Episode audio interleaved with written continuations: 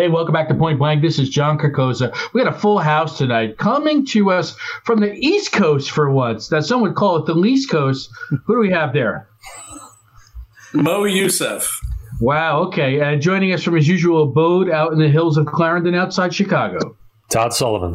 Wow, that beard is impressive. Okay. Joining to us joining us from his kitchen with that beautiful painting, still watching me creepily over his shoulder. It's Mike Zapcic, and creepily, that's my wife, for God's sakes. Our special guest today, with an epic wall we're going to be talking about right behind in there. Who do we have? The, the one, the only Brian O'Halloran. What's up? What's up? And holding it all together. Gonna say Ming Chen gets no introduction. No, no, no. Holding it all together. The man with whom we could not do this.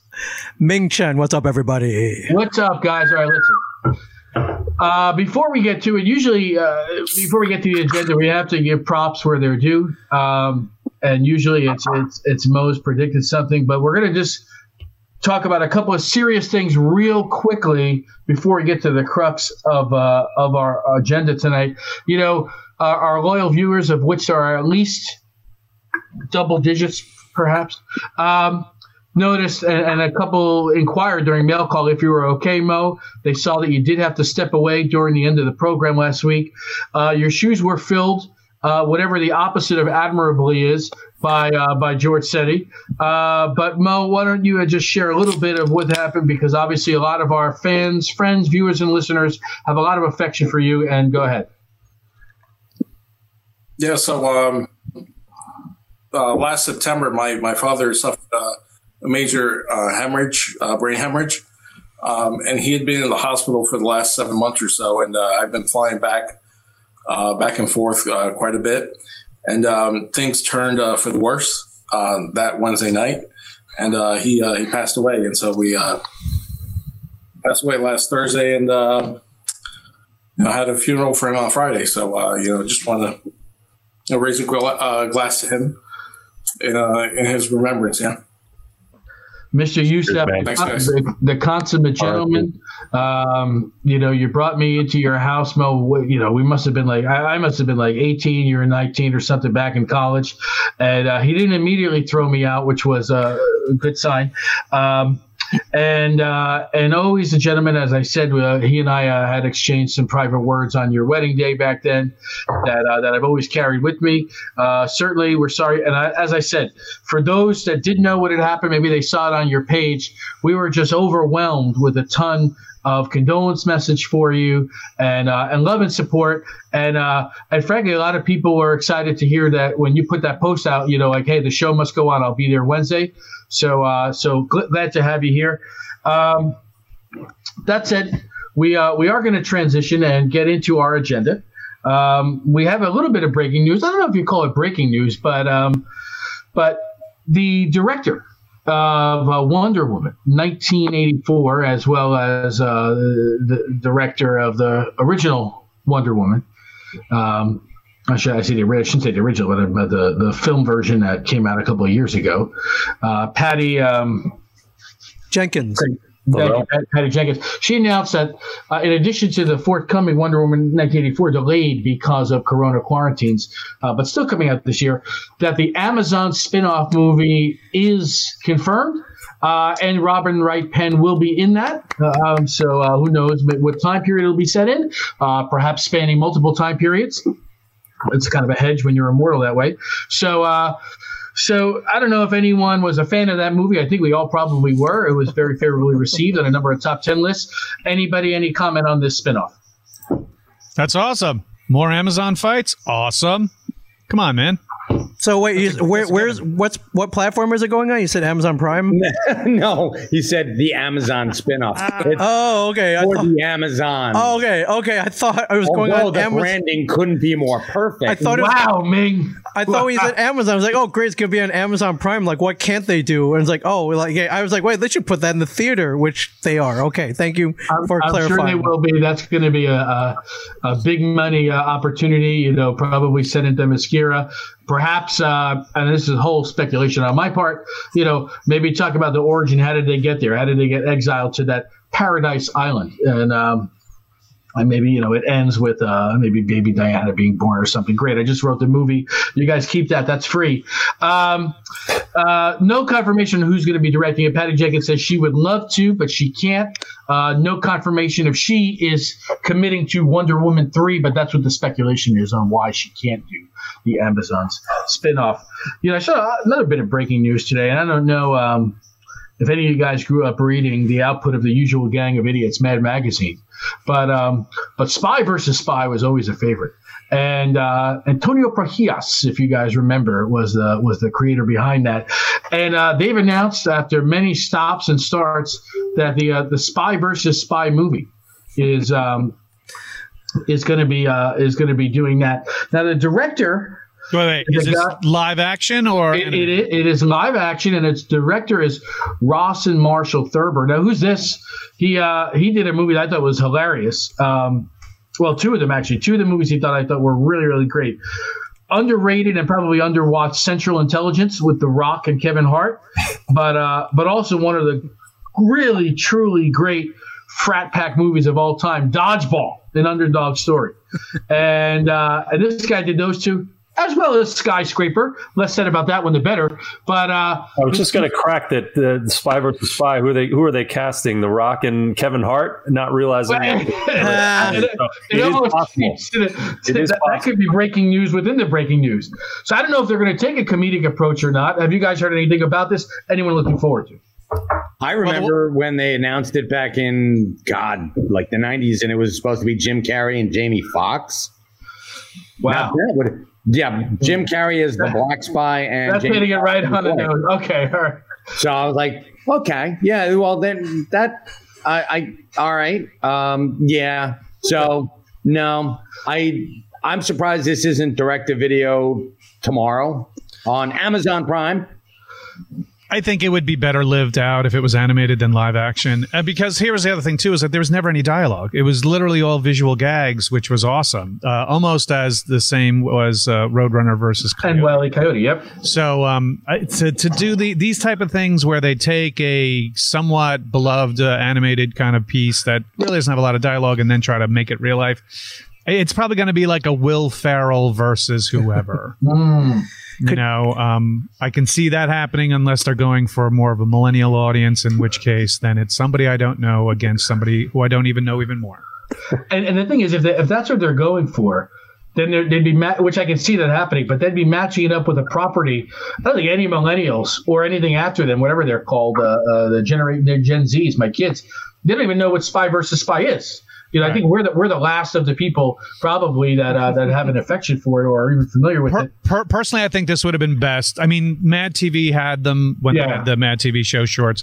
I think this would have been better served if it was a uh, Cartoon Network, Adult Swim kind of, you know, half hour show on a Friday night at 1 a.m. while everybody is fully baked and doesn't need to hear dialogue. And it was like, oh my God, totally saw this spy versus spy. You'll never believe it. The guy had a nuclear suitcase, right? He stole it from the president. He goes over to China, right? And he says, give me all the PPE or I'm blowing this shit up.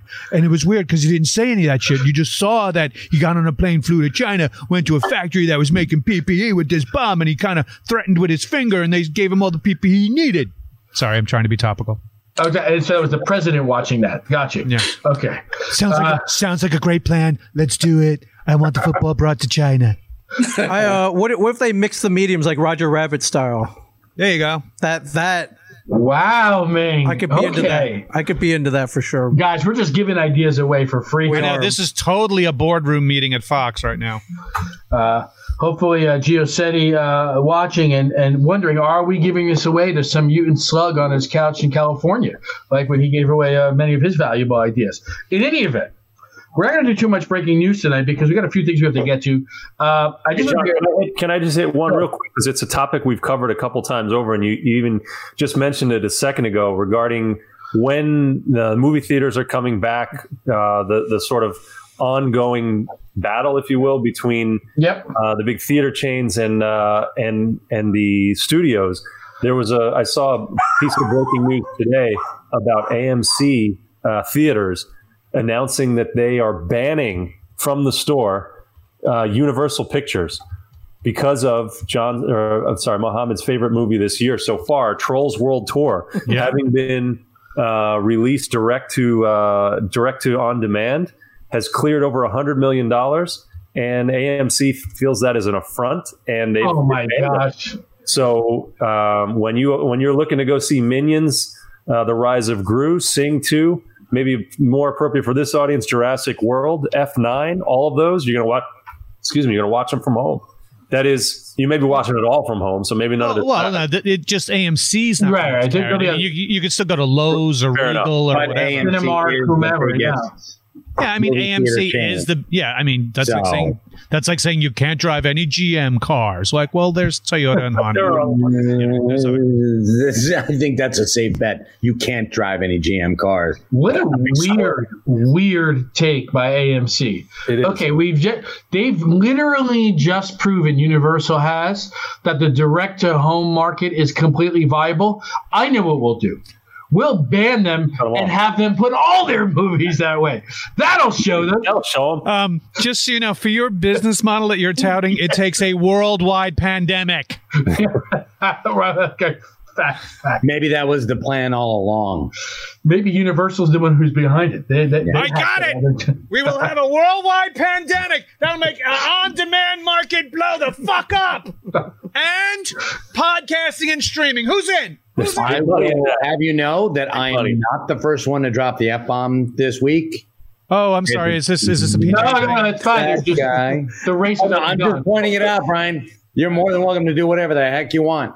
Um, Damn. Uh, real quick, I want to talk about what we're drinking tonight. Uh, I'm going to start, and Ming, I know you had this beer as well. You know, my good friends, uh, Mike and Will, over in the Highlands, they they, they founded Twin Lights Brewing.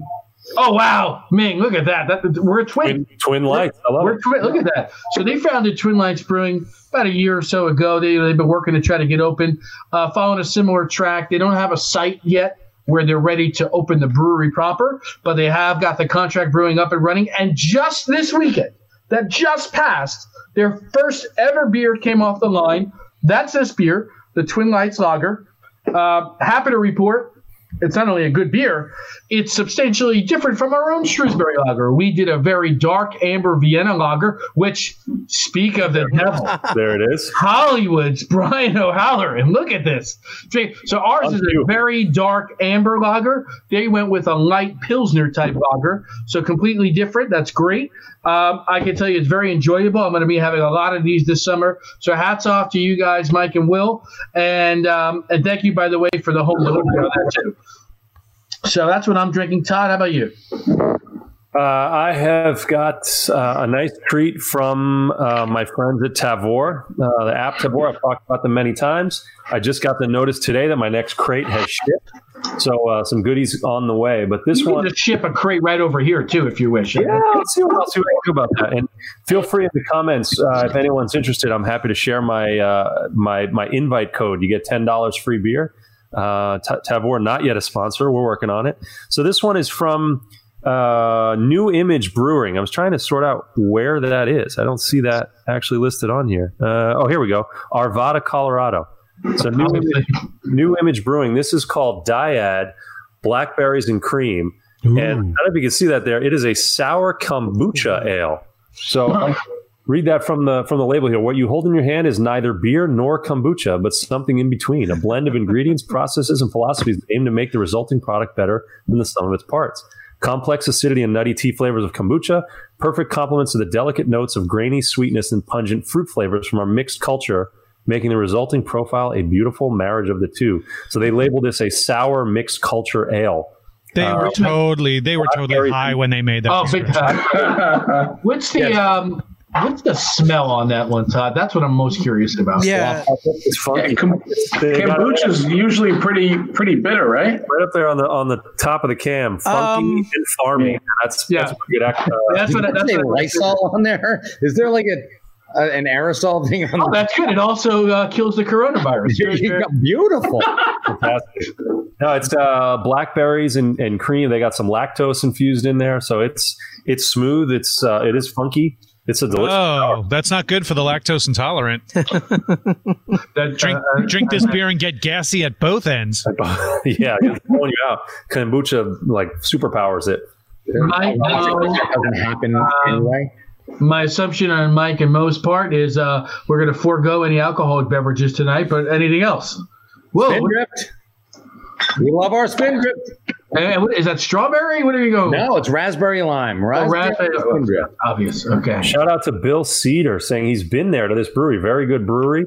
CJ Cullen, not so sure. That beer sounds weird. Um, I also do have to give a shout out, John. I don't know if you saw it. We got we uh, we are extending our uh, our listenership. We've got Gav McCormick. Greetings from Ireland. Wow. Ta-tee, ta-ta, ta-tee. Good to have you, brother. I'm going to guess there's one one of Brian's long lost relatives there. Uh, thanks, Brian, for doing it. Uh, CJ, I said I saw was drinking cane earlier. Bill, of course, works over at Flounder Brewing right here in the state as well.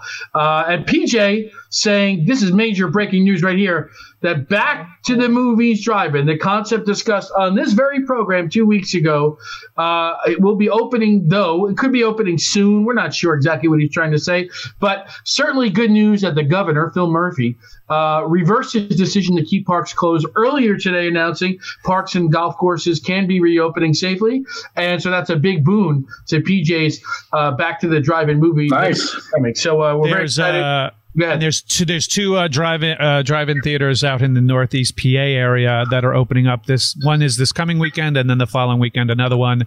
Uh, there won't be any concessions, and there won't be any bathrooms. Uh, or if you do go in the bathroom, you have to wear a mask. They said, uh, but drive-in movies are going to make a surge because you could be as all social distance you want in your own car.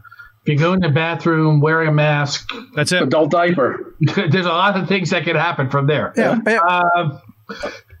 Die with a with a giant boner. I mean, who knows what happens? But uh, all right, listen. he- Here's a segue. That was our that, that was our, our first round of beers. But we're here. We want to talk about our guest this week, and we're not just going to talk about this awesome wall behind him, Brian. I don't know if those are actually mounted comics or if they're poster versions. Poster Uh, versions. Poster. Okay, all right, but that's a cool ass Frank background right there. Um, Brian, we want to thank you for coming on. We know you started your own podcast, the Ohala Rant. We certainly want to hear a lot more. Wow, look at these, man. Nice. That's awesome. We got the Ohala Rant going. Uh, you just mentioned uh, the, the performance that you did. I believe that was last Saturday or Sunday. Uh, of course, you're getting on to now the the uh, the virtual uh, you know distance convention circuit. So tell us about what you've been up to, what you're working on, what we can look forward to from you. Uh, so there, there. I have two films that have been uh, put on hold for filming purposes, but there are a couple of films that have been making its uh, their theater and now streaming debut. Uh, one uh, that came out a couple of months ago called Right Before Your Eyes.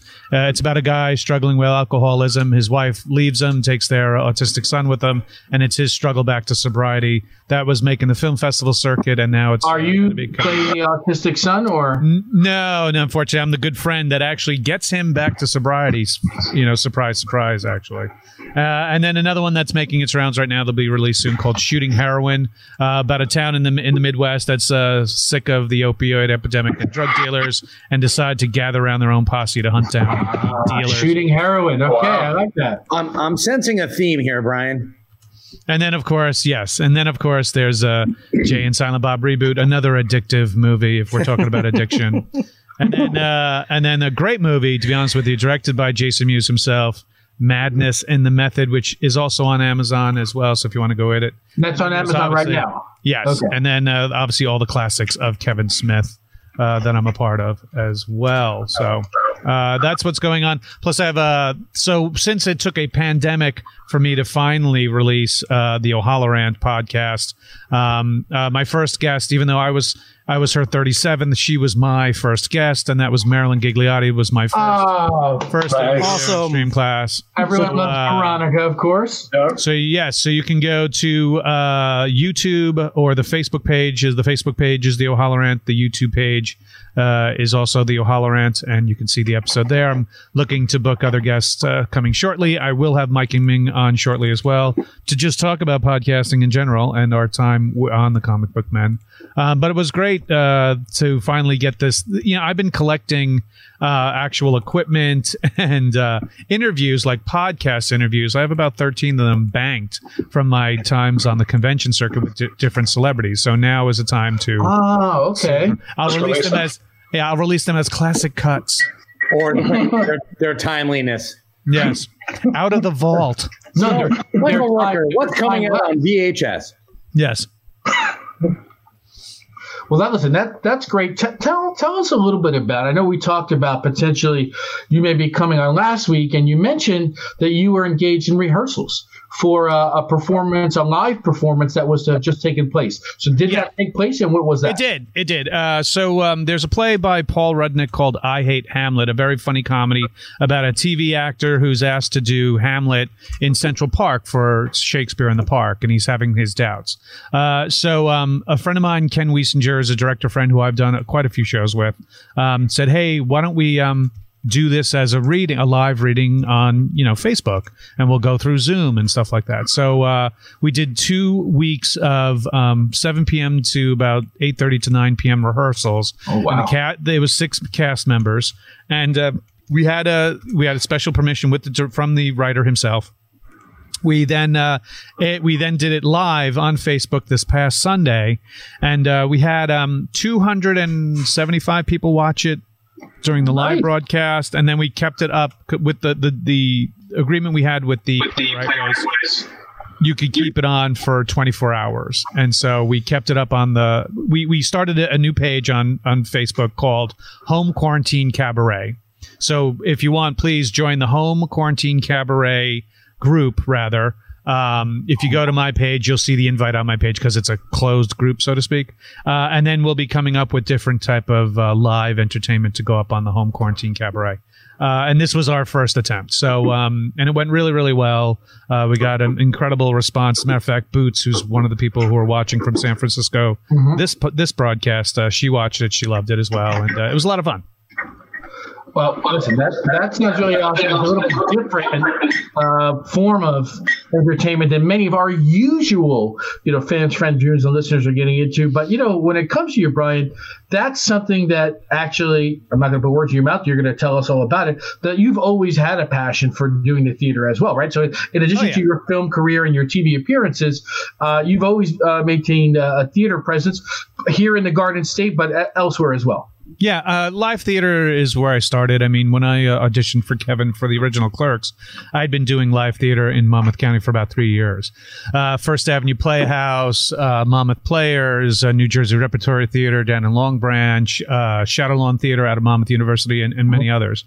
so live theater to me that that's the gym that's the gym for an actor that's where you're really seeing the results of your work you know making television shows and making films you can cut stop let's do it again but when you're on a live stage with an audience, there's no stop. Let me do it again. It's you need to know the story from beginning to end, mm-hmm. and you have to know the, the, the character's arc and stuff.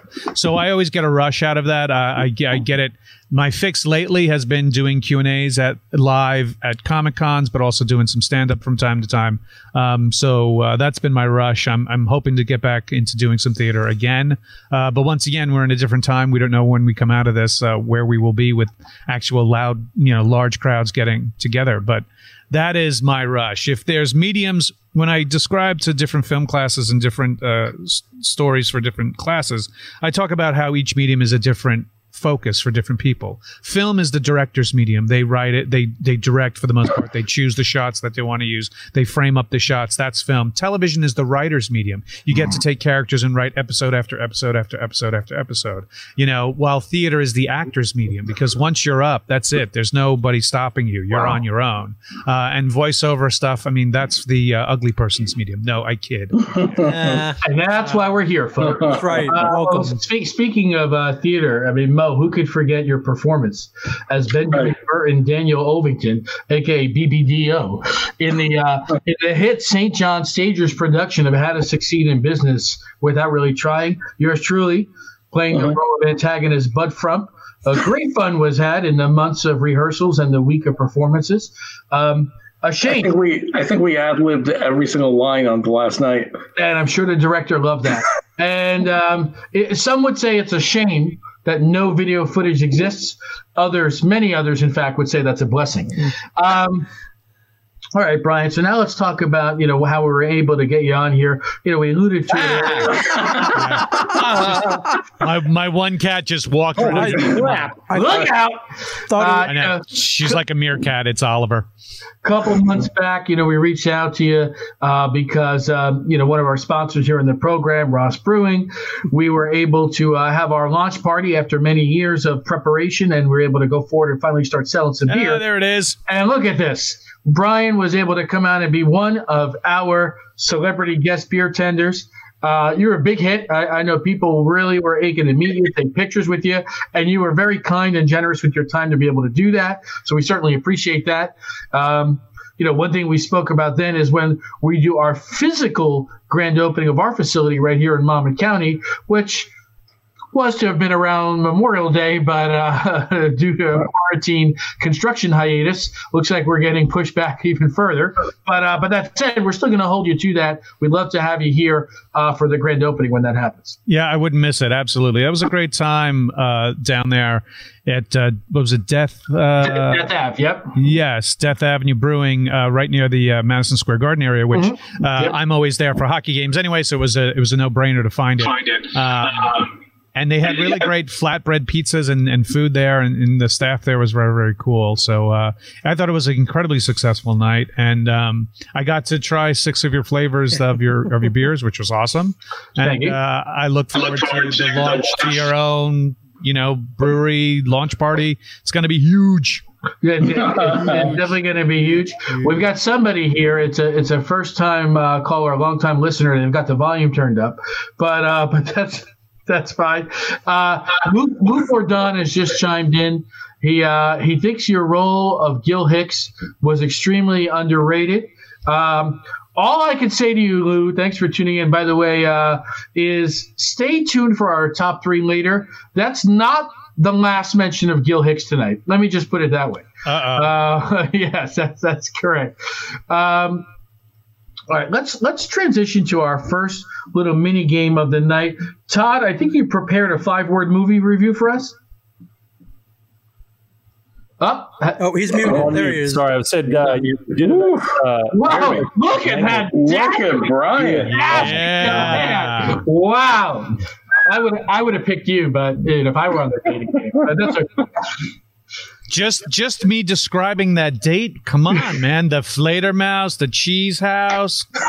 You can't you can't you can't go wrong with that. Me and Jason Lee. It was a it was a Look, look at the look of disgust he's giving you right there. It's the mullet, man. Of course he's looking at him with disgust. Yeah, but you know what? He was still That is a party out he was still embracing him in his sorrow when it was all said and done.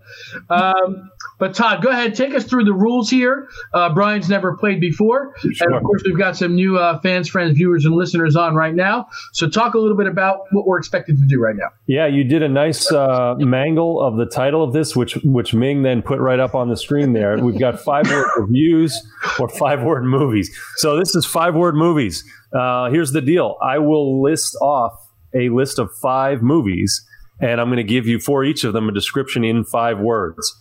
The first of you to call out what movie it is gets a point. Okay. In the five, those five are all within a certain theme. Whoever can guess that theme gets three more points. You only get one shot at that, though. So holler if, if you think you know it. We'll stop, give a guess, and uh, that's it. So yeah, feel free to play along at home uh, in the comments if you want. Remember, though, you are all competing with one another. Subterfuge is allowed and encouraged, including in the comments. So uh, we'll see what happens there. All right, first up, Jaws. Our first set of five. That was one of them. Damn it. Uh, okay. Epic Night yields lost groom. Hangover. It is the Hangover. Who was that? That was Johnny, right? John. John is quick draw in this game. You guys got to be got to be fast. All right. Here we go. Classic airborne disaster movie parody. Airplane. Bingo. It is airplane. Mike's on the board. Uh, male byproduct as hair gel. Uh, something about Mary. Something about Mary. Giving that one to Ming. Uh, number four. So we've got The Hangover, Airplane, Something About Mary. Number four, Bumbling Cop foils assassination plot. Naked, Naked Gun. Gun. On. I like how you say it faster. Naked Gun. After Mike's already said it. If I say it fast, If I finish before he finishes, does it count? I'm, that, that might count. I'm giving that one to Mike. I'm usually finishing before other people are finishing. You're so you're so selfish. Wow. Uh, okay, and the last. So we've got Hangover, Airplane, Something About Mary, Naked Gun. Last one, Storybook Tale of True Love. Prince Bride. Princess Bride. Johnny, that one's all you. Any guesses? Hangover, Airplane, Something About Mary, The Naked Gun, and The Princess Bride. All movies Mo has not seen. Ooh. Went for the cheap laugh and lost the three points. Try to go. I'm trying to keep them to mainstream movies for you, Mo. I've got I think he some. loses. I think I think he loses a point for just for just being mean. Hey, Brian's got That is something. cold. They all have a wedding involved. Ooh.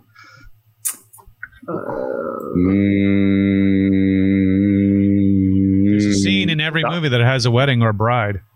I'm, I'm, I'm willing to give some points for that if anyone can, can can dispute it. That's not what I was going for, Oh, all right. but I like where your head's at. Airplane didn't have a bride. I I can't thought there was remember one. someone. I thought one of the passengers was go flying to her wedding or something, It had a midget. There was a little or a breeze. honeymoon. Little, there was no, that was airplane two with the little breather. Triangle's method. Some of the passengers they were on their way to a wedding. They just didn't. It, it wasn't overt. it wasn't a plot point. And it wasn't mentioned, but it can be inferred. Okay. It was That'd inferred. okay. Yes, it, it was actually it was implied. You inferred it. I- they implied it. It's a stretch. Um, a hangover. na, na, na, na, na. Uh, Yeah. Let's see. see if I can give you a clue.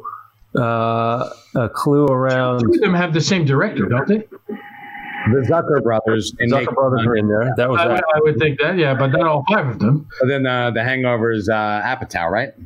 No, hangover Uh, was. no, I thought it was just the guy that did the uh, the Joker. Uh, yeah, Todd Phillips. I'll Yeah. give you. I'll give you a clue. See who jumps on it first. So, Andre the Giant.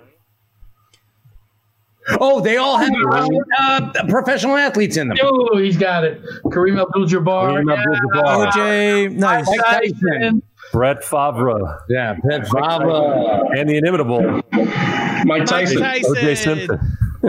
Oh, Jason. Yeah, not not Kareem Abdul-Jabbar, but. O.J. Simpson. Right.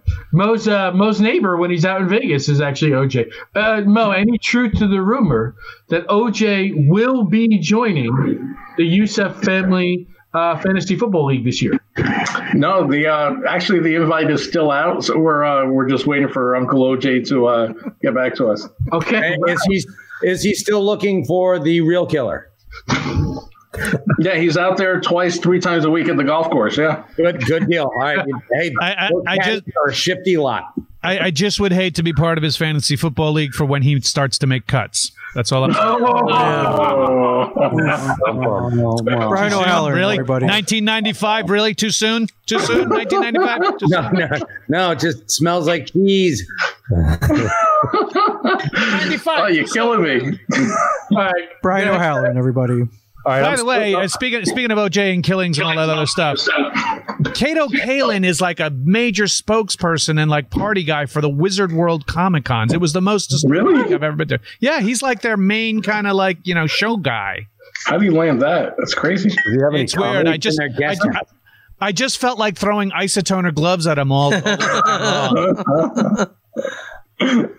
All right, I'm splitting those points. I'm giving two two to Mike for uh, getting that off the clues, and one to Brian for the wedding. I like that. Uh, next up, next five. Uh, Unstoppable Machine returns from future. Terminator. Terminator. Terminator. Johnny, Terminator Two is Oh, correct. two. Guys, he said return. Return. Okay, Come on. fair enough. Every word matters. There's only five of them. Uh, Okay. all right, next up, siblings hustle to save orphanage. Sister Act. Oh, uh, no, Blues Brothers. Brothers. Ooh, that's Brian. Oh, come on. I was in there. I literally have a poster of it on the other side of this room. Nice. so.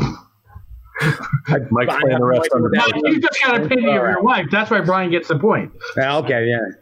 Honey, why couldn't you have been a blues brother? All right, we'll see if you guys get this off off this. This is uh this may be a, a, a tough one for Brian.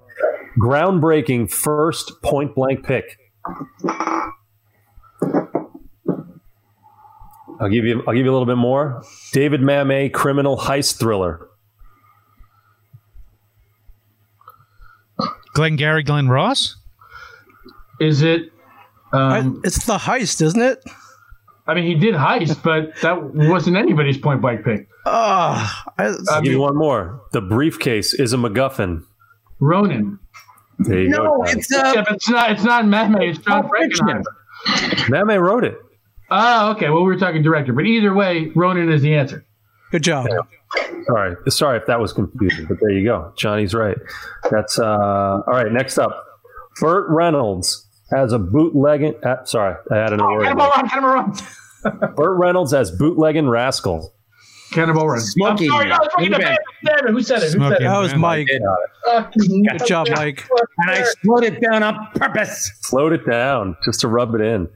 like fucking Coors beer. Who cares about it? But go ahead. And we mentioned this drug of choice a minute earlier: chasing heroin smugglers in NYC. Wow. The other guys. New Jack City. I like Mo's guess. Sorry, Brian. 19, 1971's French Connection. The French Connection. Oh, there you go, Mikey. Mike, killing it, it today. it's all right. Terminator 2, Blues Brothers, Ronin, Smokey and the Bandit, The French Connection. All movies uh, with ep- famous car epic car chases. Yes. Giving that one to I, he, he started going through it. He added the word epic, and I literally have epic written down on the page wow. right here. So I'm, I'm wow. giving that one wow. to Brian. Wow. I'm petitioning for a, a, point if this is tied at the end. John wants a recount. I love when you. No, that's, it's fine. It's fine. That's all right. It's fine, fine, yeah. Sure, yeah. I'm sure he's known Brian 35 years. That's okay. Do you have lube? Do you have lube in the in the office for him? let that thing go. Brian, with that right next to the Blues Brothers poster, has uh, leapt ahead of you, John, into second place. So you, you may want to you may want to get back on board here. All right. Uh, next up, we've got next five. Maniac entices children with candy.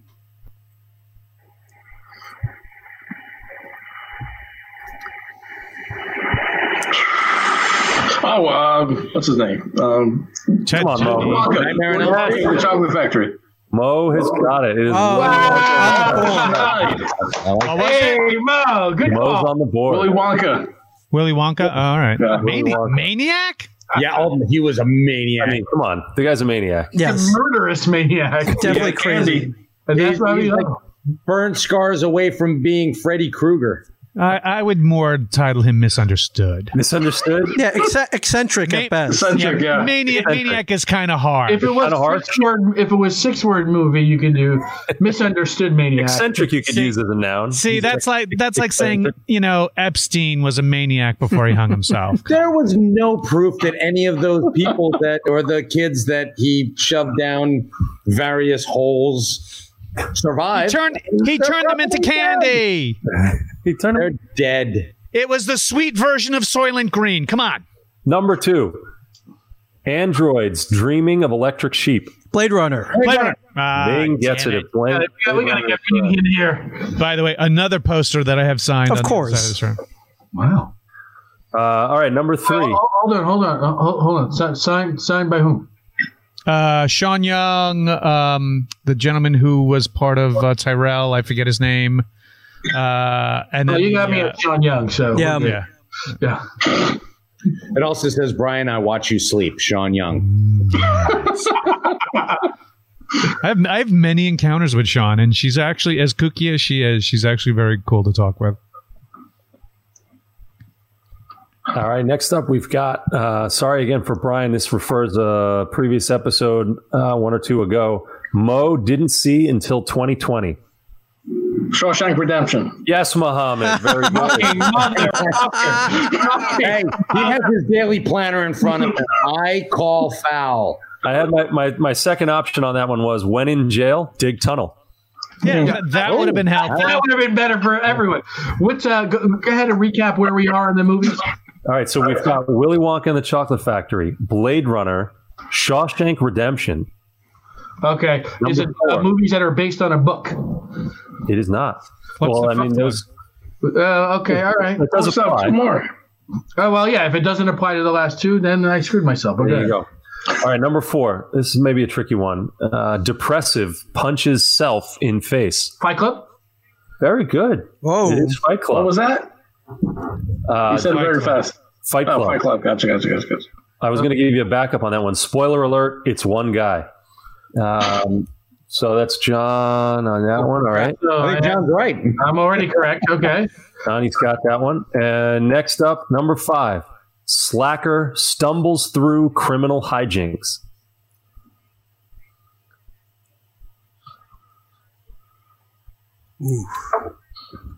Oh, man. I was going to maybe True- tweak it to True, true love. Slacker stumbles through nihilist hijinks. Big Lebowski. It is Big Lebowski. Oh yeah. Uh, all right. Well, it's over. Sorry, John. So uh, this is a tricky one, but Willy Wonka, Blade Runner, Shawshank Redemption, Fight Club, Big Lebowski.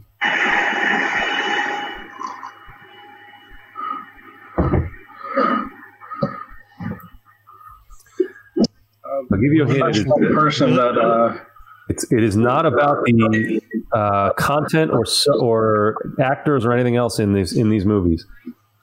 More about their performance. Uh, movie movies better seen when high. I can't argue that. Movies where someone peed on a rug. Yeah, I can tell Grandpa Joe did. Uh, movies that really were all just a dream.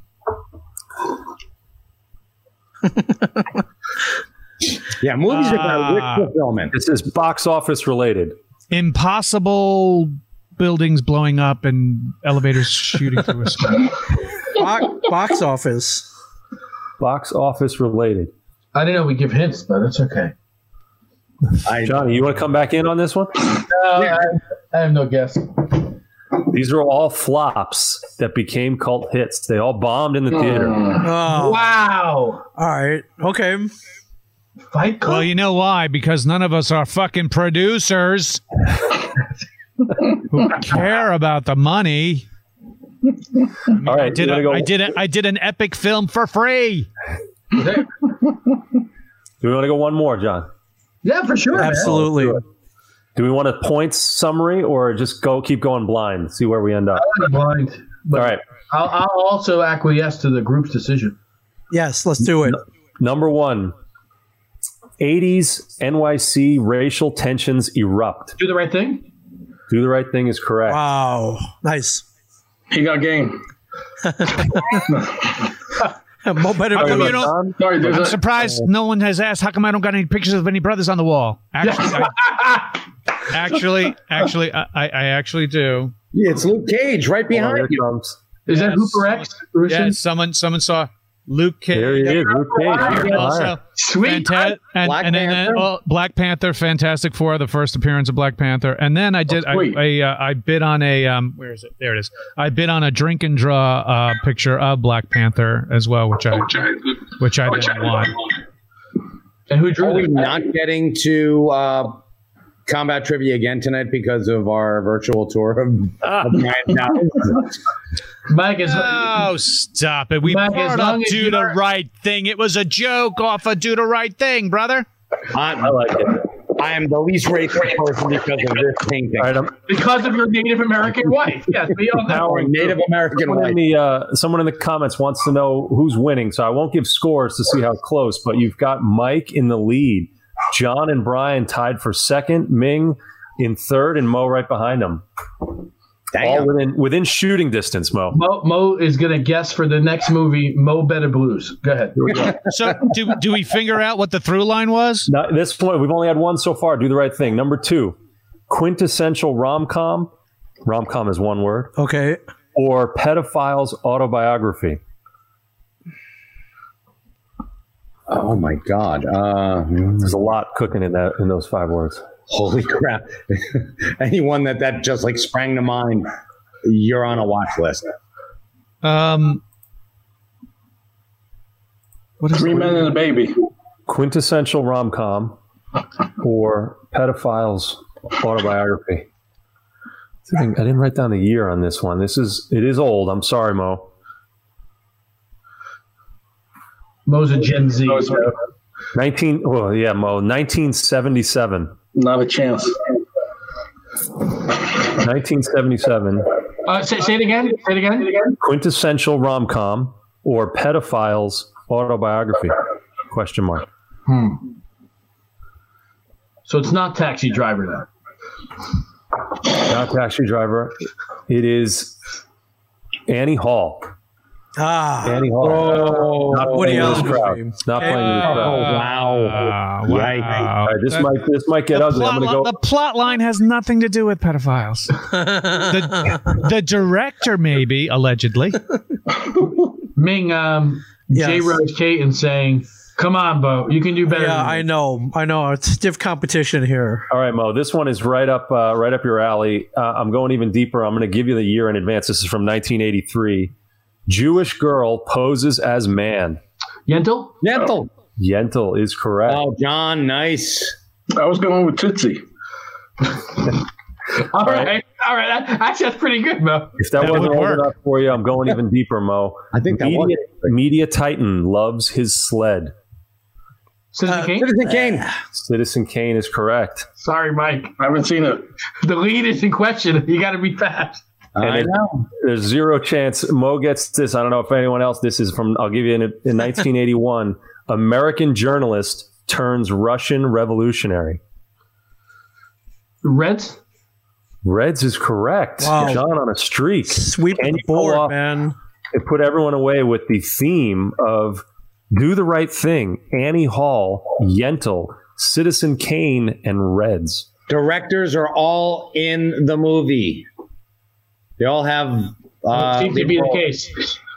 Give me one more. And none of them are M. Night. The dir- they writer, director, writer, and- writer, director, and, and I'm giving it uh, to you. producer. That's right. No, no, writer, director, and star for all those movies. Actor. And for Warren Beatty, Orson Welles, and and uh, Woody? Allen, they were all nominated for all three in the in the Oscar. Good stuff, Mike. So that Good one, job, that one put uh, put Johnny well and truly. Ahead. Oh wait, hold on. No, I Mike forgot just the bonus. I forgot the bonus. Yeah. Let me add where where are we with uh, Mike? Ooh, this is this is might come down to the tiebreaker. Uh, Mike has ooh, John. I'm sorry to tell you, That's all right. I, my math that puts Mike ahead by one point. Mike wins it by one point with nine. Johnny with eight. Whoa, close. We had, John, you are uh, fast, man. I'm telling you, right behind Well, you guys. that's the problem, according to the lovely Suzanne. you make me sweat. That was close. I think you guys are one Buttercup one back here. M- Brian or uh, Mike took it last week or last time we played. Johnny got or other way around. Johnny took it. Mike got this one. I think. There you go. Congrats, All right. my friends. Good stuff, guys. Five Good good movies. Um, before we move into our next segment, real quick, because I'm on my next beer, and I don't know if anyone else is, but I need could, to. I need to. it could be why I'm a little slow on the trigger here. Hold on, Um, let me go grab one uh, while you talk. Okay, go go for it because I'll also pull up our agenda to see uh, how far we behind we are on time. Um, Mike, uh, you told me you did cancel that like 10 p.m. something or other that you had coming up, or Mingster, We are all good. Yes, we are clear, we my on, friends. we on for Friday then? Uh, ne- possibly next week. We'll we'll figure it out Okay, it good out. enough. all right. So um, our next segment that we're going to do is going to be older or younger, older or younger. But uh, before we We get grab something to drink. Yeah. Oh, go ahead, go for it, man. We got we got Brian. He just popped out. We got Todd, who's uh, going over to the basement there. Um, we've got uh, Mo, who's uh, picking up some special vitamin water. But um, but before we get to older, I just want to tell you a little bit about the, our next round of drinks here. Um, this is Bozo beer. Bozo beer is from Evil Twin. And I don't know how much you guys know about uh, the inside story craft brewing. Um, these uh, these Scandinavian twins, uh, Mikkel M I K K E L and Jeppe J Max and Zaymat. they, uh, they they came over here. So first, Michael came first, and he started Mikkeller, and um, they've got spots all over the country now. Breweries all over. They've got it in San Diego. I was at that one a couple years ago. They've got one in uh, Shea Stadium. I'm sorry, uh, uh, Citi Field. Uh, and so Mikkeller is coast to coast, and, and they're doing just these amazing beers here. But then his twin brother Jeppe J E P P E um, literally addressed in an interview once by his brother uh, as the evil twin. And he adopted that persona. He now has evil twin brewing, and uh, and so they're out in in, uh, in Queens, and this is Bozo beer, and it's an imperial stout. But I, here's what I want to tell you: it's it's an imperial stout that's coming in at seventeen point two percent. Wow, is that still Oh, is that still beer? Uh, I mean, it's it's borderline. You know, it's not beer anymore. Soon, that's hand sanitizer. It's, like- That's a a I- port. it is amazing. The flavors coming off of this, the notes, uh, dark, rich. Um, uh, you're getting uh, some smoke and um, very, very, very good. Uh, I am going to blame the 17.2% on why I couldn't uh, get in faster on some of those. But uh, but we'll move on over to Todd. What are you drinking, my friend? It does tell me from Goose Island, one of the vintage uh, Bourbon County Stout. Uh, I am not. I've got it in a tasteful glass here. I like that glass. I do like that glass. Uh, shout out to Steve Fish Fischetti. He sent this over to me. I appreciate it. Uh, for, I'm those, for those loyal, loyal fans, friends, viewers, and listeners, Steve Fischetti couldn't make it tonight. Go ahead. Uh, this is another treat from Tavour uh, from uh, a recent box. This is from 50 West Brewing in Cincinnati, I believe. It is called Remus's Revenge. Ooh. Remus's Revenge 10 and 2. This is a barley wine Oh, nice. that has been cellar aged in bourbon barrels. Ooh. So uh, I'll give you a little a little bit of the description on here. We got caramel, vanilla, shot of bourbon, a well balanced sweetness that melts perfectly with boozy barrel aging. This is a it, it's got a real strong kind of toffee flavor to it. Um, and it's it's potent. This is uh, 12 and a half, so I'm I'm not up there with you yet, John, but uh, nipping at the heels. It's uh, it's quite tasty. I you like my bourbon. And then Brian, I saw you had a very tasteful beer there.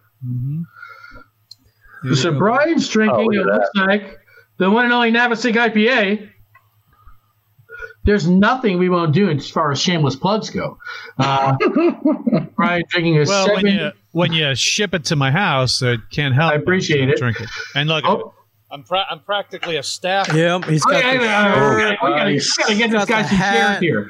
Um, 7.8% double IPA, brewed with eight varieties of hops, then double dry hopped, then fermented with ruby red grapefruit. That's Navesink IPA, everybody. Ming- It, it, the letter, the layers you have in this is so good. It's like it starts one way, it hits in your mouth as you have it in your mouth, and as you swallow, it's another way. Different.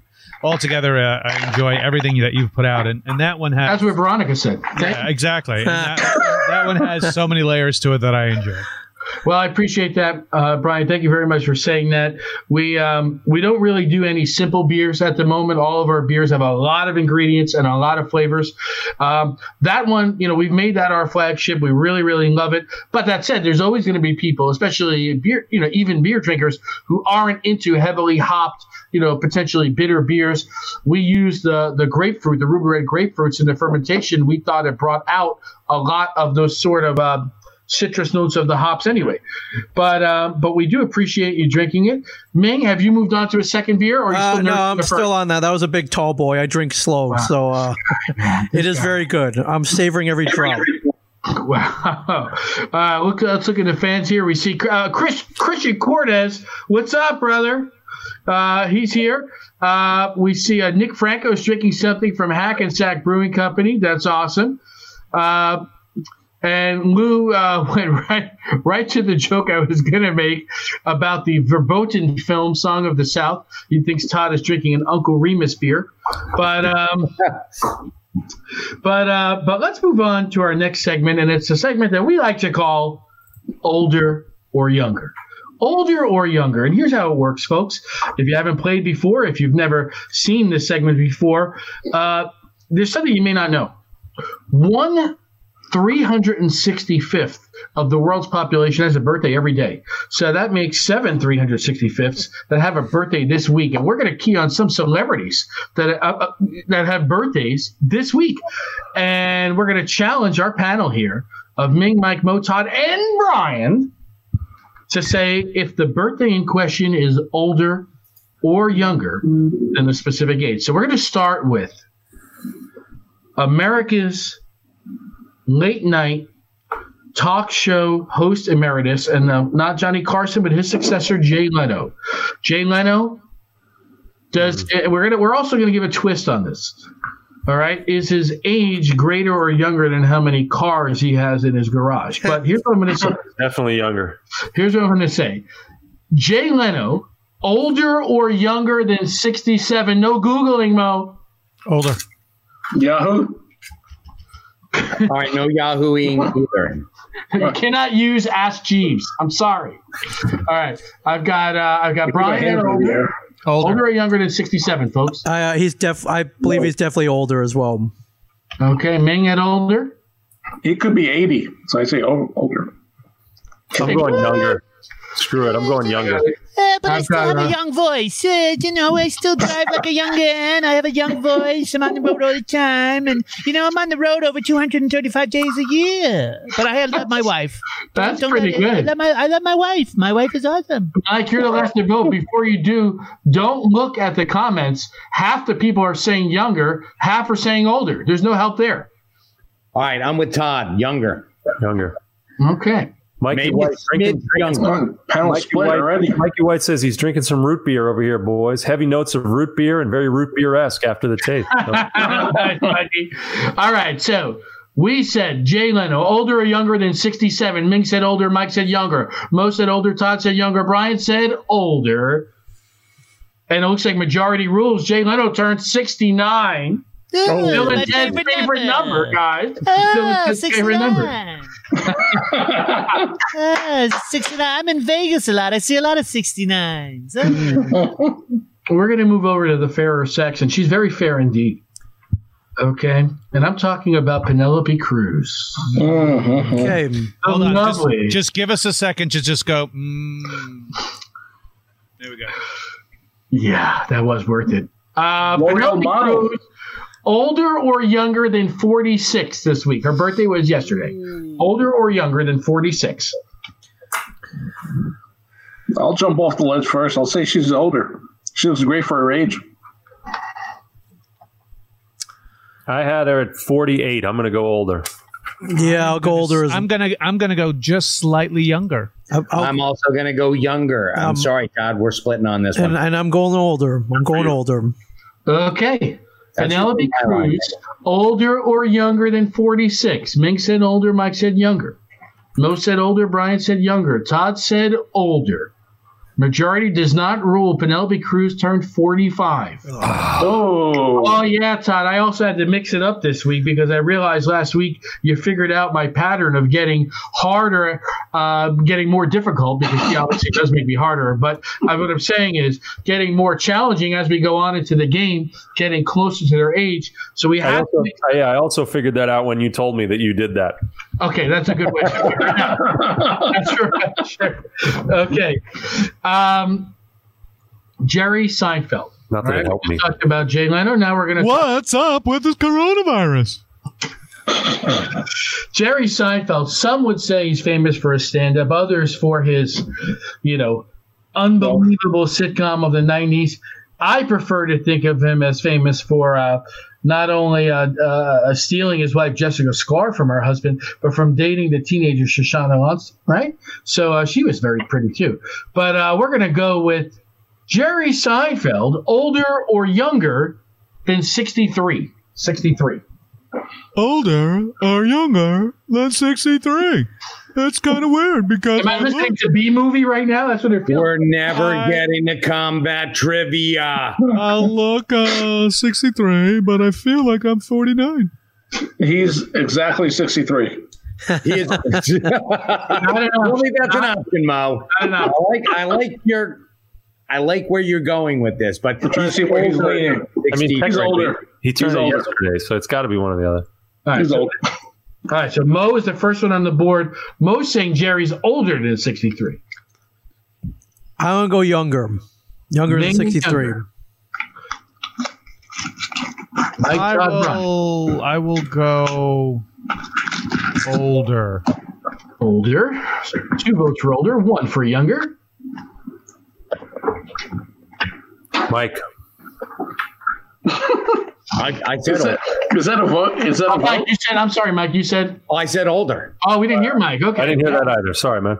Sorry, guys. Said I've older. got mildly insight, and so I, I saw um, Seinfeld when he played uh, Chicago in his recent concert, and in, very early in the show, he stated his age, which I don't remember, but I remember sitting next to my wife, both of us shocked at how old he actually was. He had incredible energy. He killed that night. He was fantastic. I something tells me it was in it was almost up into seventy, so I'm going to go older. Okay, it wasn't. When you saw him at that Definitely show- not seventy.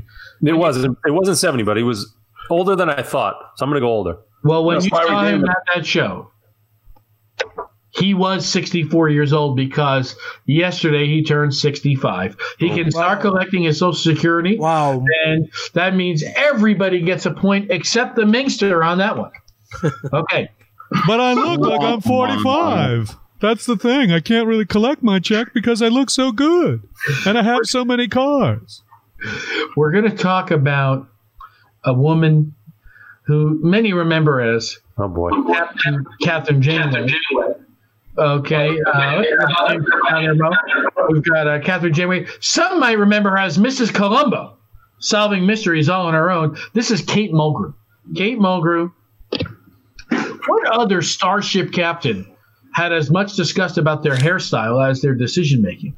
So Kate Mulgrew, older or younger than sixty-six? I'm first down. I'm going older. Older, I agree. I'll go older as well. People forget she was in Throw Mama from the Train. As the the the She mama, wasn't- to be clear, like eighty at the time. No, she was uh, Billy Crystal's ex ex wife. As mama. She was the train, Todd. That's right.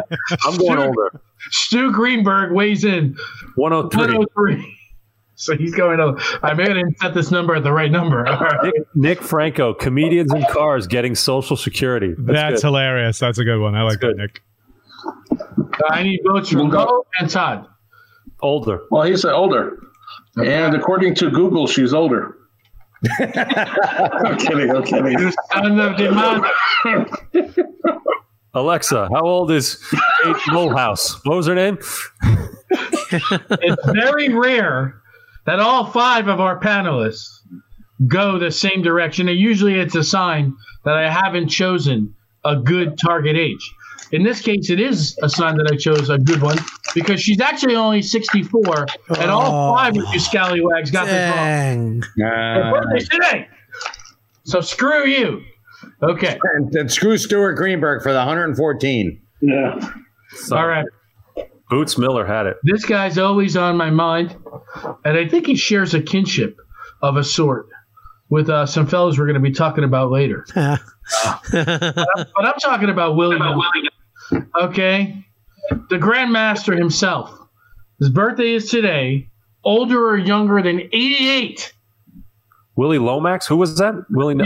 Yeah, yeah, Willie Lomax. You know, I'm the Brody man. Willie Loman. I don't know if you saw that one. Willie Nelson, Todd. Older or younger than 88? Younger. You, younger says Mo. Okay. Uh, younger. God, Older. I, I I gotta go younger. You wait, you said 88? it's got to be younger than 88. I, I, I still perform. No. No. You're always on my mind. I've got Ming at younger, Mo at younger, Mike at older, Wow, Ryan and Todd. I'm waiting on. I'd love. Oh, I said younger. I said younger. Younger. Uh, all right, you got four youngers there, and one older. Now in Highlander, the phrase was "there can be only one." Oh, And in this case, there could be only four because four of you got it right.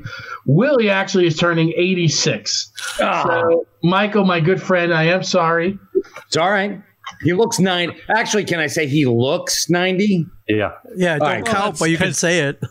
He's Uh, yeah, I, dehydrated. I won't get a point for it, but I can say it. like any meat, when you smoke it so much, it's gonna dry up.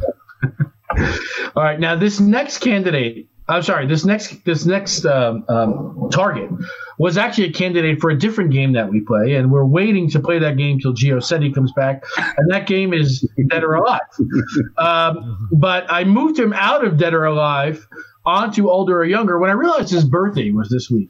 When you realized he was alive. oh, I Burt Young. Burt Young. all right? Yeah. Burt Young, listen, he's played a mob boss in more movies than I can count. But of course, he's best known, Mo. Sure, as Paulie from the Rocky movies. Okay, I have in my in my pending, in my pending list on our, on our games for Dead or Alive. I have only one standing item for when George returns. It's the cast of Rocky. okay. Go through all of them. We're still going to do do it because I'm sure he's No, not. we can, that, we can, and if he was Or- listening, or we he'll forget. do it. Just married him because he's alive. Burt Forget Young, older or younger, older or younger than 81. Burt Young. older. older. Oh, it's got to be Older. older, right? If he, I hope so. I'd say I'd say older. Mm, Call your bluff. Let's say he's younger. Okay, nobody's bluffing, but that's cool. All right. Mike, Mike, you're up. Oh, I'm older. I called older. You're ignoring me. I'm so, Mike. I'm so sorry. All right, so recapping: Ming older, Mike older, Mo younger, Todd older, Brian older. I'll put it this way: this guy's fucked up. He looks older than he is. He's actually only turning 79. So Wow. for the first time in point blank history, the only person to get it right is Mo. And CJ Cullen confirming he is still alive. That's it. But but Thank also, you, CJ. For Wow. now. but also, Breaking news. Burt Young, still alive. but also, if you were to cast a modern day version of how he was in Rocky, come on, Mo looks more. oh yeah! Wow. I'm getting there. How do you feel about the pork pie, Mo? Hey, listen, Mo's lost like 10 pounds just in the last three weeks, so that's good. Don't lose any more if you want to stay looking like Burt Young. All right. This is a very important one. Very important. Okay? Because there was a time when people mistaked Mo for this guy, and it wasn't Mo, Burt Young. It was Dwayne The Rock Johnson. Somebody who's got a lot of somebody who's got a lot of mentions on this program. How drunk was how drunk was the girl who thought he looked like the fucking Rock? Come on, he's a handsome. Look, you're a Wow. han- you're a handsome man, my friend. But there ain't no way I'm confusing you with the Rock. Well, listen, it wasn't even a drunk girl; it was a drunk guy. But that's a story for a different episode. Uh, we're gonna we're gonna say, is The Rock the star of the upcoming Black Adam movie older or younger In Spy versus Spy. than forty eight? I'm going to say younger. Okay, Mike's first on the board with a younger. I, got younger as well. Yeah, I'm Yeah, going younger. Yeah, Had him early. Gotta go younger. yeah, he's younger. Okay, listen, hold on. We- We got we got younger, younger, younger. I think I just heard four younger. Oh, you want to go? You want to go two for two, Mo? He was in the same class as Warren Sapp because they both played at the U the same year. Okay. That's, And how that's- old's that That's fat breaking it down. of- Yeah, that's narrowing it down. Warren, no, but but Warren's two years older than us, and that would make him 48. Well, that's the older or younger target, forty eight. I'll So, go. I'll go ah, Are you, sa- are you, are you saying it's a I'll just push? He's older. He's older. Mo wants to know if he can look up Warren Sapp on Google. Is that okay? That's not cheating. Well, here's what I did actually. I, I downloaded uh, "Always on My Mind" by uh, Willie Nelson. Great rendition just by uh, Brian. It, uh, it inspired me to download it. Thank you. wow. Okay. Very good. All right. Recapping. Rock, older or younger than forty eight. Ming, younger. Mike, younger. Todd, younger. Brian, younger. Mo says older, but Mo had the benefit of knowing about the Warren Sapp connection. Uh, however, much like his calculations for how long Captain America was in the ice, the problem lies in the math. Dwayne the Rock Johnson turns 47 today, folks. 44 Yeah, or yesterday, one or the other. So 47, or maybe it's even tomorrow. Who knows? So anyway, that's four correct. And here's our last one. And I'll give you the same choice. The same choice that Todd gave us. You guys want to know the points going into the final one, or do you not want to know? No. Let's go blind. Nope. Sorry, Brian gets it first. Sorry, Todd. Okay. so- Say the same thing. Okay. All right. Giving you the points. I know, I know you guys love him as the voice of Lego Batman, aka his actual voice that he uses all the time in real life. Will Arnett. Of course, we had uh, Jermaine uh, BX Bricks from Lego Masters on a couple episodes ago, and he uh, he worked very closely with Will. But he'll always be remembered best for me as the uh, the the slightly incestuous uh, character in Blades of Glory when uh, his sister was played by his real life wife Amy Poehler at, at the time. So Will Arnett in two days is having a birthday. It, will he be older or younger than fifty? Yeah, he was in Arrested Development too, folks. Gob. Older or younger than fifty? Younger. Younger. Okay, our first vote. Follow. We got we got Micah younger, Brian at younger. Johnny, it's a good number you picked. I have, I don't know if you can see this, Will Arnett, 49. Whoa. One younger. All right, we've got three youngers. I, I- haven't heard from Ming or Mo. I will go older. All right, I got a Ming. I On, flashed the big five zero, and then you said fifty. So I'm gonna go with the rest of the group and say younger. okay, well that's in the rest of the group because Ming just said older, but that's okay. Does that mean you don't consider uh, Ming a part of our Ming, you're out of the group. You're voted off the island. Sorry, buddy. He's Okay. taking. He's It was a taking. racial his- It was, it was a lazy recap, going right? home. Todd, what was your instinct on Will Arnett? I know you you always write down your first instinct. 49. 49. What if I told you his actual age that he'll be turning is 49?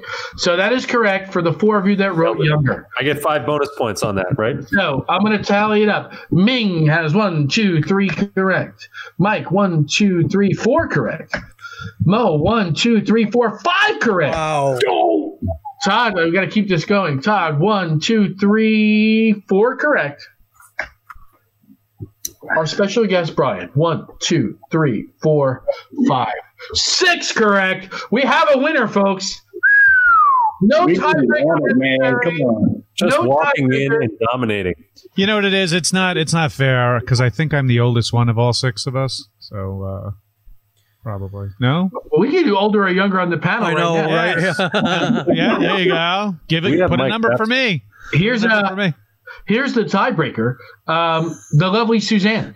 The lovely Suzanne is celebrating her birthday this Sunday on May 3rd. And we were going to give her She'll a love you going for this one. Yeah, she'll love this.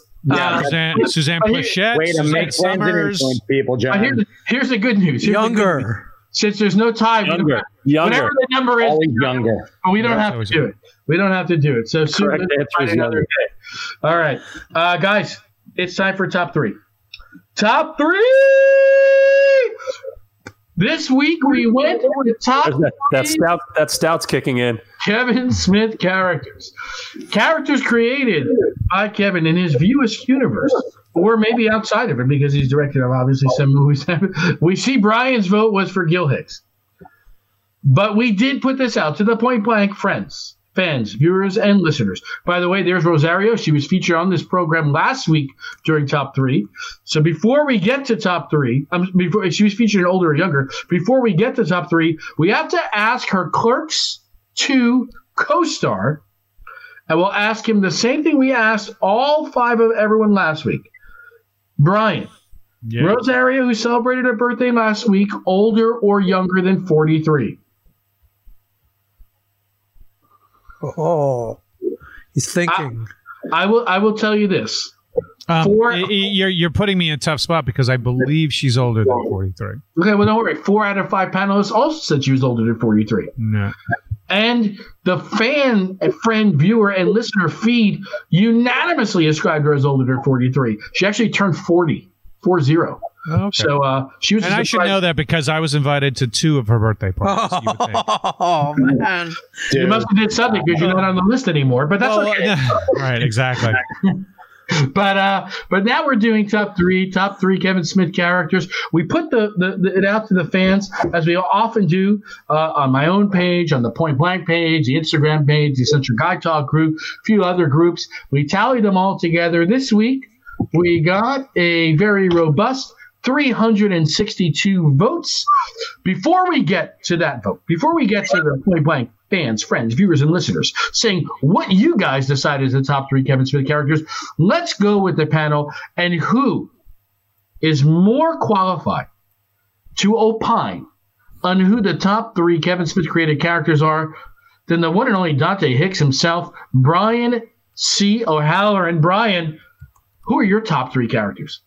Do we need to impose a rule? Do we need to impose a rule that you cannot vote for any Brian O'Halloran played oh, character? That's fine. That's fine. Uh, I'll, I'll, I'll, give you the top three. The top three is Randall J. Silent Bob.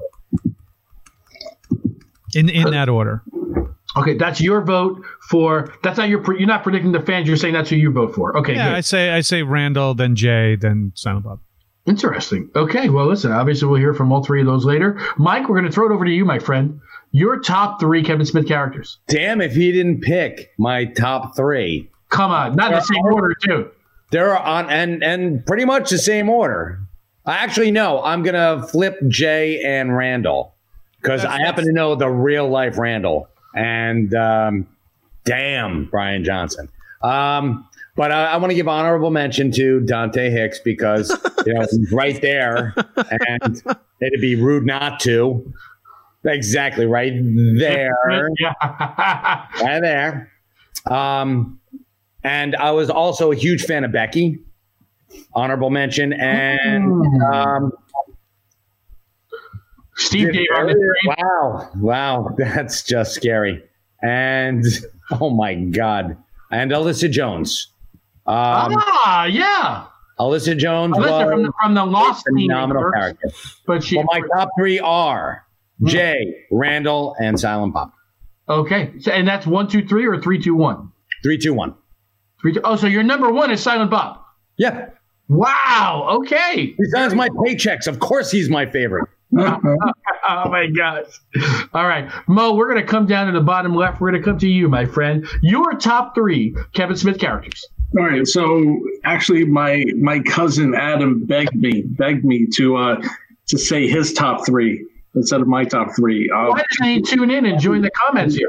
At the age of nine, I uh, I brought over the movie Clerks and and uh, and and and uh, definitely a movie to show every nine year old. Oh yeah, you ever seen it before, Mo? Huh? Yeah, no, I've seen it plenty of times. But uh, he he loved it. He uh, became a huge fan, and um, so my honorable mentions are. And for some reason, nobody knows why he matured into a grown up that just is is fascinated with snowballing. But go ahead. so honorable mentions are Pumpkin Escobar and Quiet Scott. okay, all right. So Adam's number three. Uh, the, actually, the, the character he identifies most with is Dante. Okay. Uh, number two, the absolutely perfect and gorgeous Justice. Oh, yeah. Right? Uh, and then number one, the federal wildlife marshal, played by Will Ferrell. Marshall Willenholly. Yes. Played by Will Ferrell from James and Silent Bob Strike Back. Right. That's his number one character. That's All right. One. Well, cousin Adam, thank you for being alive. All right, Ming, we're oh, there's Justice. Mm-hmm. Thanks, Brian. Where I forget what, what are we doing? Johnny, uh, bring it back. Bring it back. Back to us.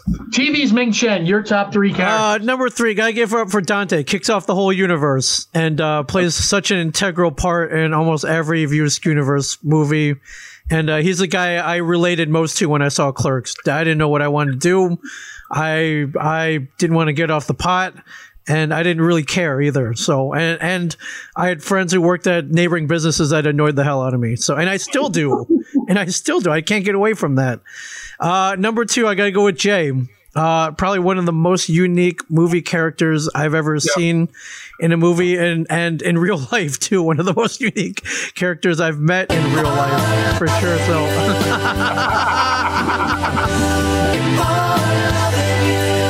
and it loops. We all got to get this platform that Brian has. Yeah, yeah, yeah. Many... He's ready to go at a moment's notice here. So again, um, no combat trivia this week. Yeah. I'm just just checking. Just loop that over and over. And uh, number one, I gotta give it up for Serendipity from Dogma for obvious oh! reasons. Uh, Great call there. The lovely Salma Hayek. Lovely and talented Salma Hayek. Everybody, that is my number one pick for sure. And for those that haven't seen the movie Dogma, Serendipity was a uh, an exotic dancer, a stripper, or a muse, more accurately. But well, yes, as as as as it would turn out. Uh, to, the, to this day, the most beautiful person, woman I've met in the flesh. Oh, by far, yes. By like she wore this stunning red dress at the Dogma premiere, and even my girlfriend Diane was like, "Oh my god, she is a goddess." You know, I always thought that until I saw her in the uh, in the movie Frida, where she played Frida Kahlo, and uh, you know, it's just tough to get the unibrow out of her. I'm kidding, of course. let her just shit. Unibrow is gonna stop you, John. Right. Unibrow. Todd, your top three. Kevin Smith characters. Todd Sullivan. All right, I'll give an honorable mention. Uh, Mo already did mention him, but Will Ferrell as uh, federal wildlife marshal Willenholly. Wow! Um, little known fact: uh, named after Marshall, Will, and Holly, the three lead characters from Land of the Lost, which Will Ferrell would then go to uh, star in in the remake. But should uh, we call that a little known fact? All right, but go ahead. All right. So there we go. Uh, number three, I, I have. I mean, I, I, wanted to I wanted to go number one, but I didn't want to look like too much of a of a of a kiss ass. But we'll go. I'll follow Ming and put put uh, Dante at three. I thought, you know, like you said, uh, Ming, extremely relatable character, and uh, you know, the the actor who played him, I, am I'm, I'm blanking on the name, but he crushed it. Uh, really well done. So there you go. how does he there do it this? Is, there it is. This is amazing. I don't know how he does that. That's on on cue. Uh, number two, another another favorite actor is uh, you got Jason Lee as as Brodie Bruce. Yeah, yeah. So I, I saw something in a review um, that I, I, thought related to my, my number three there. Like Dante Hicks from Smith's debut feature Clerks, he's the everyman that invites us into the absurd world of the View Askewniverse and grounds the ridiculousness. Uh, I thought, you know, Jason Lee's, you know, he's fantastic. Un- in, kind of incredible. The guy had no acting experience and then goes on into obviously all the Smith movies, but almost famous. My name is Earl. And of course, Syndrome in The Incredibles. So, uh, yeah, oh, I, I kind of forgot about that. The voice of Syndrome. Um, and your earlier point about voiceover work being the the domain of the ugly does not apply to Jason Lee. He's he's dreamy. Oh, okay. Oh, wow. Okay. Ooh, man crush. Nice. And then uh, number one, I, so I, I, wanted to go off uh, off the beaten path a bit. I'm going to go with Dwight Ewell as Hooper X in Chasing Amy exclusively for the Star Wars breakdown. Uh, Star Wars being how the white man keeps the brother down, even in a galaxy far, far away. So give it up. We got jungle fever. Oh, that jungle. Very nice selection there, Todd. Um, I actually feel kind of embarrassed to give mine now because they're very, very similar. Um, my honorable mention is the character of Jay. Um, when I had first seen Clerks, which uh, which Todd, uh, I actually think, and we've mentioned this before, so it's not weird or anything, but we watched that uh, on tape in your bedroom uh, in Flushing, New York. Under or over the covers? Do you remember? Yeah. no comment there, but uh, but you know, it's of all of the films, it's the one I've seen the most times, uh, up to and including uh, recently where we just got John Ross the intern exposed to it as well, and um, I could be wrong. I think he just watched it today with his girlfriend Lucy. So uh, so you know, huge, hugely, huge, huge fan of the film. My exposure to Jay at that time, I had never met or seen anyone like that. The circles we ran in, I didn't know too many drug dealers. I didn't know too well. I mean, just beyond whatever he is. I don't. I didn't know anyone like it. And so, just as a character, very unique for me. But he's honorable mention. He doesn't make the top three because my number three. I, I feel bad to rip you off, Todd, but my number three is Dante Hicks. Uh, absolutely number one identified with this guy more than anybody. I um I, uh, you know, I started school. I dropped out of school. Was I going to go back to school? Was I going to do something else? I did a number of menial jobs. Uh, I worked in a place almost identical to Quick Stop called My Myra's Deli and Grocery in Staten Island, New York, on Clove Road. Uh, and uh, and all these things are going through my mind as I'm watching this movie. Now, to my knowledge, I could be wrong. I didn't have a girlfriend that sucked 37 dicks in a row or otherwise, but but but but the character for me um, or pulled me in. And uh, he's not in my top three. He's not in my top ten. And I know this is a very unpopular opinion, uh, especially given what some of you guys have just said. And when the fan vote comes out, you'll see in a minute. But I never identify with the character of Randall. And I didn't. I didn't. I didn't. You know. I don't know. I. I. I never was able to forgive him in my mind for what he did to Dante at the end of the film. Uh, and and there's all sorts of things bringing it down on how he's helping him and he loved him and he did this and all this other stuff. But just for me in the moment, I had a very primal reaction and it's never changed. Anyway, that's my number three, Dante Hicks. My number two, Brodie Bruce. Not least of all because he played NHL 95 on the Sega Genesis, something that we played all the time. See, unlike Kevin Smith and unlike a lot of the guys here, uh, I never got into hockey as a sport. Uh, playing it, watching it, None, none of the above. However, for some reason I, I can't figure out, I did become addicted to the NHL series from EA on Sega. So the NHL 93, 94, 95, for that three year run, uh, he's actually right here in the in the comments. One of our two Puerto Rican friends, Carlos Masonette, the other being Lou Bordon, who's also in the comments, strangely. Uh, we used to go over to Carlos's little Puerto Rican house and play NHL on the Sega. And so right away, Brody had me hooked. he also had that everyman vibe. So whatever review you just read from Todd, uh, obviously I concur. And so Brodie was my number two. My number one, Miss Brandy Svenning. Okay, uh, I spent more time thinking about Claire Forlani's uh, uh, depiction of this character, Brandy Svenning, who is less a character and more a cipher. But even still, uh, this was somebody I was a huge fan of in Mallrats. Um, to the point where there was a girl um, that that would traveled in the same circles uh, uh, as uh, I did in college. I think she was over at Wagner College. I think she wound up becoming friends with the lovely Suzanne. And a bit of irony, her name was Sarah Fraser. But in our friend circle, she was called Brandy because she looked like Brandy Svenning. And an even more of a coincidence, Todd, I believe she later went on to intern for you at Saatchi and Saatchi Advertising Agency in New York. So this is a very, very weird uh, uh, Kevin Smithian turn here. But anyway, that was my number one, Brandy Svenning. Now let's get to you, the point blank fans, friends, viewers, and listeners, what your votes were. So before we get to our actual top three, we'll talk about those who just didn't make the cut, coming in at 10th place with five votes, a tie between the aforementioned Marshal, Will, and Holly, and Veronica, the lovely Veronica. Um, coming in in ninth place with eight votes apiece, Alanis Morissette's portrayal of God. Alyssa Jones.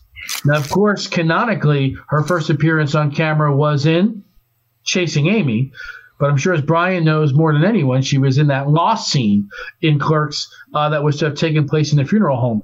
Here's the interesting thing about the funeral home. My friend John McGinley just bought that funeral home, kept the name, so now it's the Postern McGinley Funeral Home.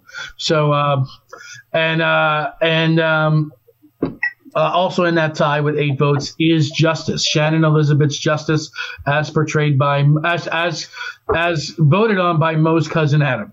Okay, so that's eight votes apiece at ninth place, coming in in eighth place with ten votes. None of us said him. A couple of us worked with him, a couple of us appear with him on TV, and one of us just showed us something autographed by him. That's Stan Lee. Stan Lee, ten votes, coming in at eighth place. Coming and, and by the way, just how awesome it, it, in joke is his appearance in the Captain Marvel movie. You know, on his way to I don't know if it was the audition or the or the table read of Mallrats. I just think that was just so genius. Uh, coming in at seventh place with 13 votes is Willam. Now, when people started voting for Willam, I actually wrote back. I said, "Do you mean Willam Snowball Willam or Willam Sailboat Willam?" So, so to be very clear, this is 13 votes for Sailboat Willam. Um, and if anyone's seen Ethan Suplee today, this guy's literally lost like 290 pounds It's insane. He lost his weight. He got jacked beyond belief.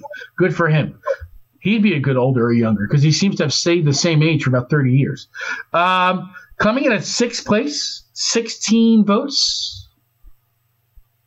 This guy played a couple of characters in the View Askewniverse, but this particular one of Holden, Holden McNeil, uh, by um, Ben Affleck. Okay, coming in at fifth place, 17 votes. Mentioned, I think it was Mo's number one or Cousin Adam's number one. Uh, Serendipity by Salma Hayek. And coming in in fourth place, just outside the top three, with 23 votes. Not one of us said him. Who can forget Metatron from Dogma? Oof. Uh, Okay. Good one. I, I mean, just a, a total omission on our part, but the fans really responded. and He came in fourth place. All right, here it is, folks. The top three coming in in third place. We have a tie, 42 votes apiece. The character of Jay and the character of Dante. Our own guest right here, Brian O'Halloran, uh, his portrayal of Dante Hicks, 42 votes, but it's the same amount that, that Jay Mewes's Jay also got for 42 votes. So they both come in at third place. So that's a tie. Coming in at second place, and you don't see this that often, we've got another tie. 46 votes apiece. Jeff Anderson's Randall and Kevin Smith's Silent Bob. Wow. 46 votes apiece. So we've got a tie for number three, and we've got a tie for number two. Dare I say we have a tie at number one? We don't. We don't. We don't. He stands alone at 54 votes. Have we figured out who it is? Process of elimination? Jason Lee's Brodie Bruce, 54 votes. He is the point blank fan, friend, viewer, and listener's choice in top three's number one spot for Kevin Smith characters. So we want to thank you guys. And as we say each week and every week, we'll put that top three out there. You can find it on my page. You can find it on the Point Blank page. You can find it on Instagram. If you're a member of the Staten Island Neighbors Group, guess what? It's on there. So uh, there's there's a lot of places you can find it. If you can't, just drop us a line at Point Blank at rossbrewing.com, point blank at rossbrewing.com. Great place to send the mail call, but also you can say, hey, what's the top three this week? Okay, folks, we're going to move into. I'm sorry, go ahead. I was going to say, I honestly thought that the number one was going to be Kevin Smith's Ming Chen because he's all CGI. Yeah. Right. Yeah. Listen, there's there's actually a couple of things I want to I want to call out. Um, we had three votes for the cartoon only character of Leonardo Leonardo. I'm sure you guys all remember him as a descendant of Bernardo Leonardo, Right. the founder of Leonardo, New Jersey. Um, and uh, and Brian O'Halloran was on in a couple of other roles as well. His character of Gil Hicks got two votes, two votes, but he's not the only one the ill-fated Grant Hicks got one vote as well. So I know you played multiple cousins here, Brian. Can I ask you before I give you any other uh, any other feedback from the fan vote? Tell us how does one prepare as an actor? You know, what notes is the director Kevin giving you? Okay, you're now playing here. There's Grant right there in Dogma with Buddy Christ behind him. You know, what, what what do you go through? Okay, now this character's an entirely new character. He is a relative of one of your previous characters. What goes through your head? Uh, never discussed any type of relative. Uh, just the na- the last name was there, so that's uh, that's a Kevin question. But uh, I was doing uh, pretty much Ron Burgundy before Ron Burgundy was a twinkle in certain people's eyes. Just want to put that out there. Uh, If you if you watch if you watch Dogma and you watch how I'm giving that news, it's very Burgundy esque. I'm just saying. And that was 1998. Peoples. What year did Anchorman come out? Ho- hold on while I sip some tea. I would have thought the thing that was going through It my- was, uh, I think it was uh, higher or younger than 98. I think it's older, younger than 98, right? Who's got his mute button, Ming? Is that you? Just saying. Just saying. That's awesome. Well, I mean, it's conceivable that maybe for his role in uh, Jay and Silent Bob Strike Back, that Will Ferrell said, "I'm going to go back and rewatch the entire Kevin Smith oeuvre, saw your portrayal of Grant Hicks, and let that inform his own performance in Anchorman, The Legend of Ron Burgundy. I mean, listen, you're hearing it here first, folks, so it's possible. Just Saying, look, I love the guy. We had a great talk, especially for the uh, after party after the Jay and Silent Bob Strike Back uh, after party. I- I really so. great guy, nice guy, and uh, I give him all the best. And I and I'm just saying, you know, the tone of the character was very much that kind of hey newsman kind of thing, and that's just a newsman kind of observation. He took it to the next level. I'm just saying we kind of people who are geniuses think alike. That's all. Oh. uh, I'm going to give you two other quick tidbits from the fan votes. Coming in uh, with four votes, inexplicably, Cousin Olaf, the Russian metalhead. Okay, you want to make fuck? Okay, good. And uh, the highest paid per actor in Clerks. and um, and you guys can pass this along to our good friend Bryan Johnson, but the character of Steve Dave earned one vote, rendering him the Mr. Irrelevant of this top three. One vote Wow. for Wow. All right. Wow. Whatever happened to that guy? Yeah. what I'm going to do, what I'm going to do for Mike, okay? Because he's so concerned. We're going to forego our social media follows of the week. And I really, really No. I wanted to see what cosplayers Ming was going to come up with this week. But, it, but it's The list is getting longer and longer. It the, is. the more we delay, he keeps adding more of we're gonna, go, right- we're gonna go right to combat trivia. Here's how it works, folks. You, the point blank fans, friends, viewers, and listeners on this very program three weeks ago selected the topics for us. We're going to be asking questions on these topics of escalating difficulty one, three, and five point questions. Our guest, Brian O'Halloran, has the ability to make all the difference or none of the difference because at any time of his choosing, he can choose to assist or not assist any of the question uh, recipients. So, um, so it's not a lifeline. We can't go to Brian and say, Brian, can you help us? If he wants to throw out an answer. And again, as Todd's fond of saying, even though Brian's not part of this game, Brian can engage in subterfuge and also give wrong answers. So, uh, Mo, be particularly aware of that. So, Now here's here's the first here's the first case of subterfuge. Oh, I'm gonna disappear for a minute. oh, okay. You got it. Well, listen, two Ross beers and he has to go to the bathroom. That's fine. let's uh, let's review our topics. Um, Empire Strikes Back. That's going to be Meg? Ming's choice. Ming. That's me, yes. Okay. U.S. presidents. That's going to be Mo. Star Wars Episode Four. That's going to be myself.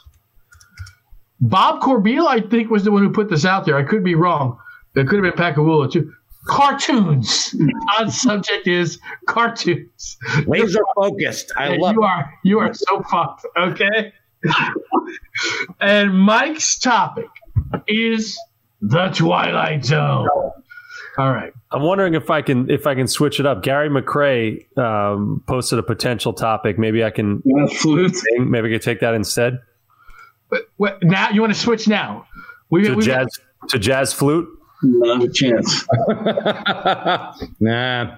now if I'm he, trying had to get said, Ming to pull that up on cue, but it's all right. He was reading something.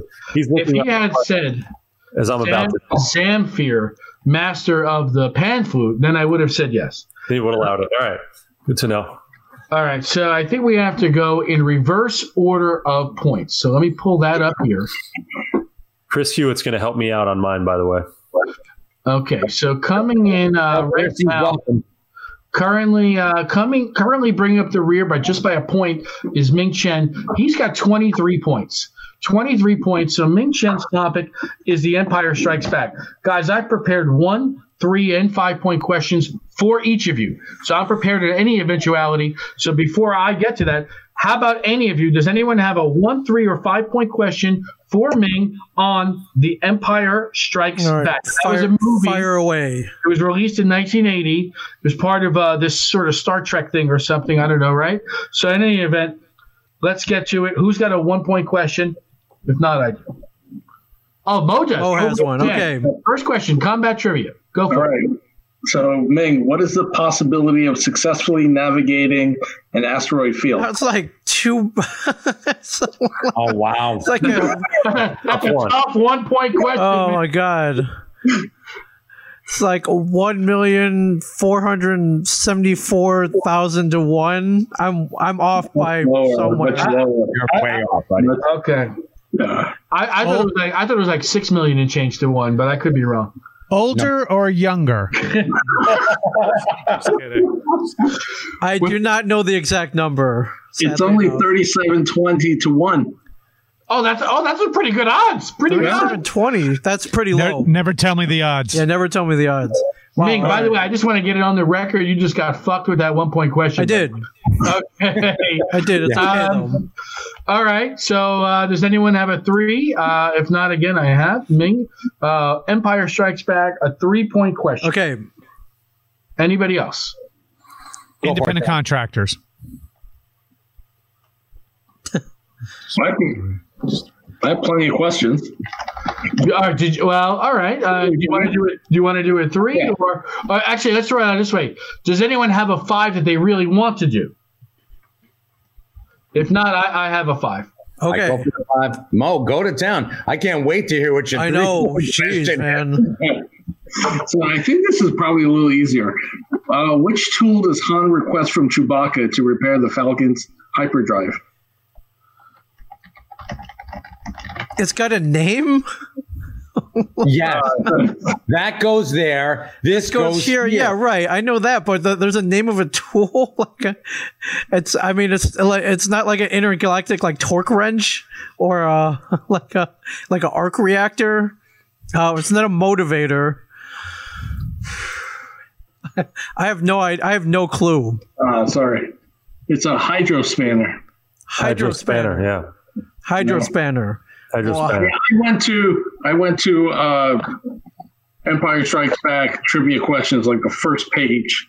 So I figured uh, You Wow. gotta go to the movie, man. You can't go to the trivia. question. Wow. All Well, We gotta be better than that. We have to be better than that. Hydro spanner. Okay. I'll, Hydro spanner. I'll- John, can I can I try to make up for uh, help help Ming out with a with a backup one point question? And I think is you, a- I, I, I'm Okay. going to rule that yes. We Okay. Can do that. and this is a uh, you got a 50-50 shot if you're if you're playing odds the odds Okay. are two to one Okay. Yes. you got a 50-50 shot on this one Never so tell me the odds. uh, apparently not- george that's lucas Clear. was That's not, that's not two to one. That's one to one. one to one yeah yeah george lucas was so impressed by frank oz's performance as yoda that he spent thousands of dollars on an ad campaign to try and get him an oscar nomination for best actor in a supporting role was that campaign successful yes or no did frank oz get nominated for best actor in a supporting role No. for yoda I, I don't think he got nominated. I uh, I can't imagine the Academy paying any respect to a guy in a rubber outfit, but I could be wrong. But I will say no. Overlooked I was. Well, you you could be wrong. The Academy apparently believed that a puppeteer does not qualify as an actor. He did Right. not get nominated. You are Oh, okay, but. One point. But go. he, A but he, sh- puppeteer that also does the voice acting. That's pretty rude. but he should have. He should have. Bullshit, I call. Yeah. All right, good. So Ming, you're back on the board with one. All right, who's got you got the five point question? I, I, I got a five for you. Okay. Okay. And this five, I thought is is an easier five, um, but it is supposed to make up for harder ones and threes. So we're just completely upside down right now. Okay, Who failed Vader for the last time? Uh, that would be I believe it was Admiral Ozzel was uh, the one that failed Vader for the last time. Bonus point to get up to six on your five point question. Okay. Bonus point. Who replaced him? Uh, General Veers, I believe was his name. Admiral Veers? So sorry, Ming. All right. No, not It Admiral was, Veers. it was Captain Piet. Piet, who, that's right. While, Dang while Ozzel's uh, body is like still twitching on the ground, he gets promoted to Admiral Piet. Piet. Dang it, General all right. General Veers was in charge of the land forces. Yes, on he was Hoth. land forces. All man. right. Come on, Come on. Can't make make him a general and then an admiral. yeah, I'm Hey, sorry. uh, I'm- What's happening? Are we changing? I- All right, so let's add it up. Ming got one, Hydroponic spanner. yes. one and five, so that is That's six, points. Very respectable. TV's Ming Chen. TV's Ming Chen. All right, Ming had 23 coming in. He was in last place. He just added six another total. Great job there. Now coming in uh, right uh, on top of him, only one point separated him. All right, with 24 points. Um, and that was Mo Youssef. And Mo Youssef went with U.S. presidents as nominated by, I don't know, I'm going to sign it to Stu Greenberg. But in any Yeah.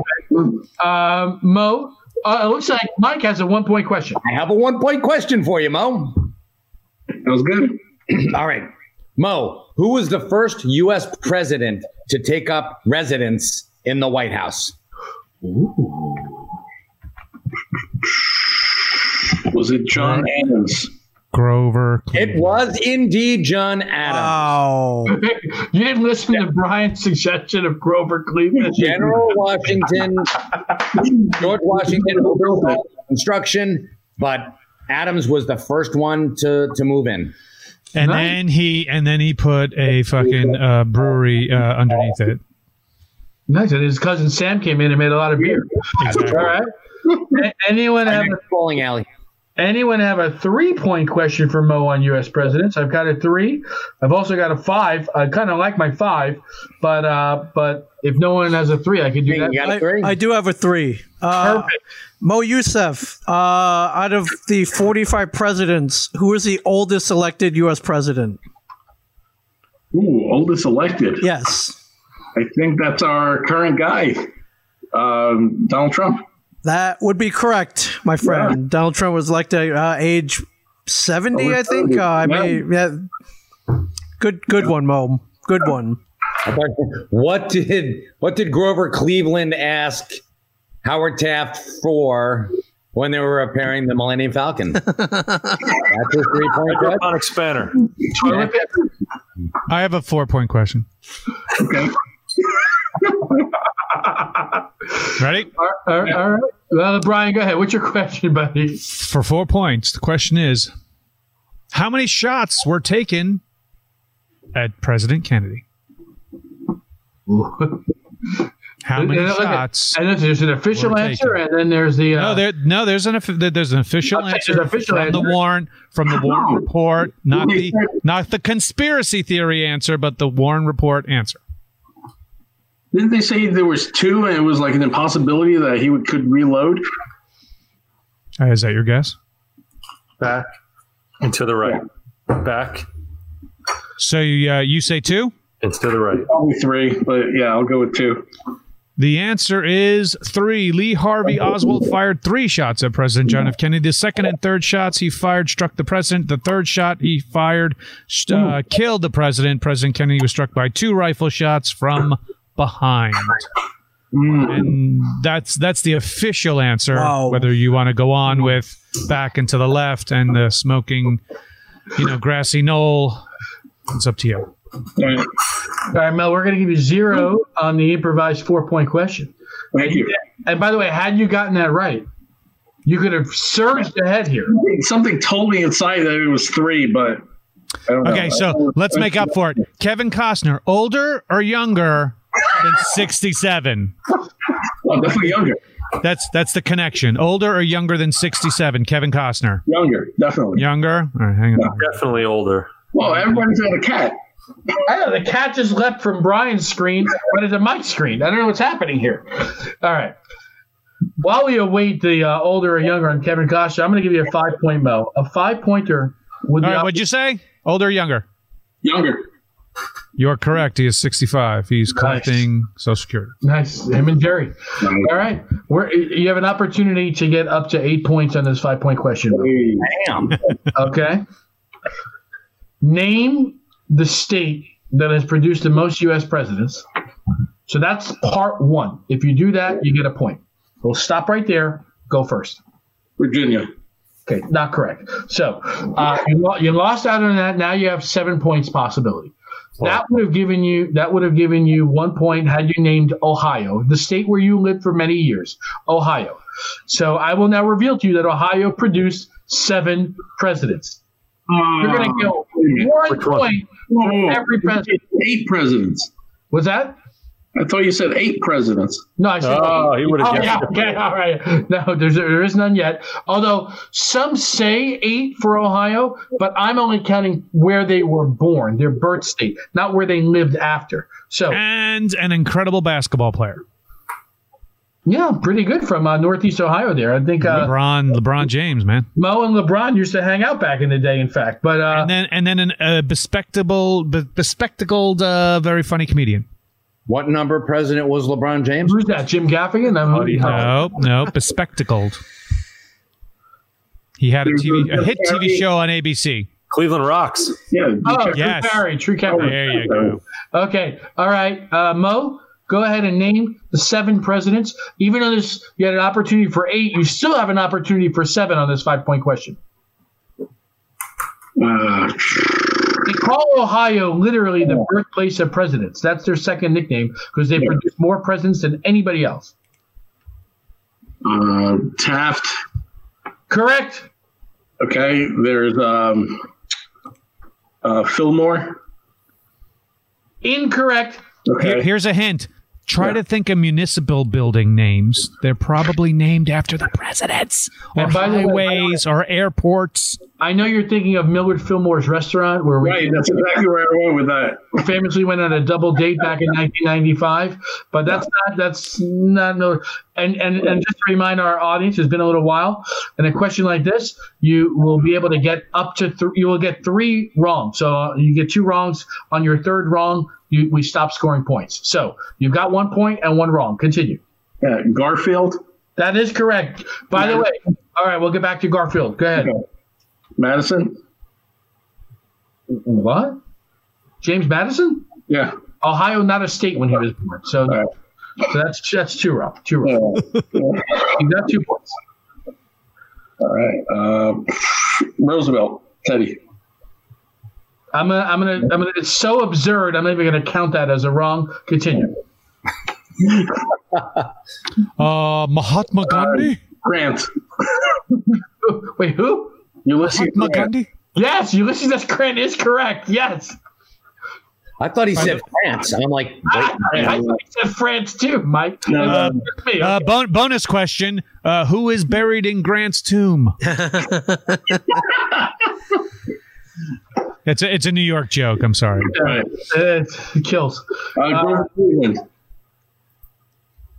I'm sorry, my friend. That's your third and final wrong answer. Right. Your five point question. You got three right. You did get Ulysses S. Grant. You did get James Garfield. You did get William Taft. You did not get Rutherford B. Hayes. You did not get Benjamin Harrison. By the way, those two are like separated at birth. If you see pictures of them, you did not get William McKinley. You did not get Warren G. Harding. That's because I studied Virginia presidents. Now, that said, that said, here's another chance for you to earn yet another bonus point on this five point question. You have three in the bank right now. Okay. Two of the presidents that were born in Ohio are among the four that were assassinated while in office. Can you name who they were? Okay. I just named who the seven presidents were. Yeah. So it's Garfield and McKinley. Okay, you got it. We bring you up to four. Nice. Uh, bonus, bonus, not a point attached unless you, get it right. unless you get it right. Where was James Garfield assassinated? Where was he shot? And when you don't And get it, in the ass. And by what caliber bullet? this is very relevant, and you don't get it right, we immediately throw it to Mike for the steal. And Mike, you steal all his points if you get it right. Oh, God, I will. Mo, In the body. In the back. I'll put it this way. he was just coming back from the summer White House, which was where, Mike? It was in Long Branch, New Jersey. Long Branch, Oh. New Jersey, home of seven presidents. President's Park. For a hundred years, the home of the summer White House. Now, of course, that's been relocated to Mar-a-Lago. But, uh, in any event, Mo, you still pulled out four there with the nu- numerous bonuses in play. That's eight total. So uh, you're doing pretty good, buddy. Very strong, Mo. Nick Franco said uh, Garfield died on Monday. I, I don't think it was this past Monday, Nick. I- Wow, Nick, that's pretty good. All right, so I'm up next because I have 29 points. My topic was Star Wars, Episode 4, A New Hope, or, as we also know it, Star Wars. All right, I have a one point question for you, John. Shoot.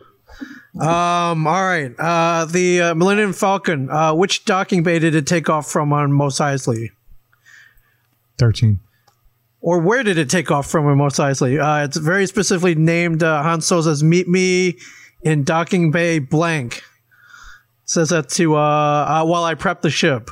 Got to prep the ship. Meet me at docking bay blank. Thirteen. I um And you see it in big numbers too when they um Really? Because Yes. usually they all the all the characters are in Arabic, which is different than. Yeah, no, this one's uh this one's spelled out in English numbers. All right, well, uh, I mean, 13, Terminal B. Someone called them uh, Roman numerals. Uh, no, I'm kidding. I, I really don't know.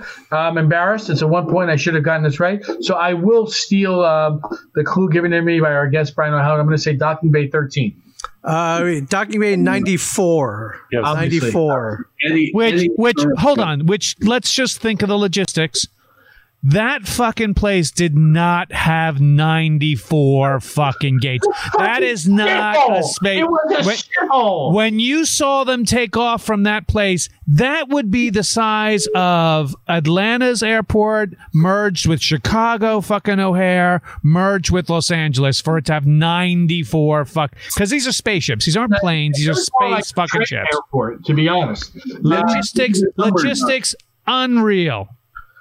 You know what? I, Rubber ducks. I appeal. But hey, listen, Docking Bay 94. There you go. there's evidence right there. All right, listen, Lou- Joe. Lou Oh, oh, that 20 million people used uh, fucking Docking Bay 94? What does that mean?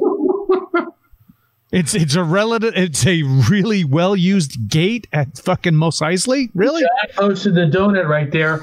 Uh, well on my way to repeating my performance on Walking Dead. Who has a three point Lou, Lou Bardone Jr. calling it Docking Bay 94 older than Docking Bay 93.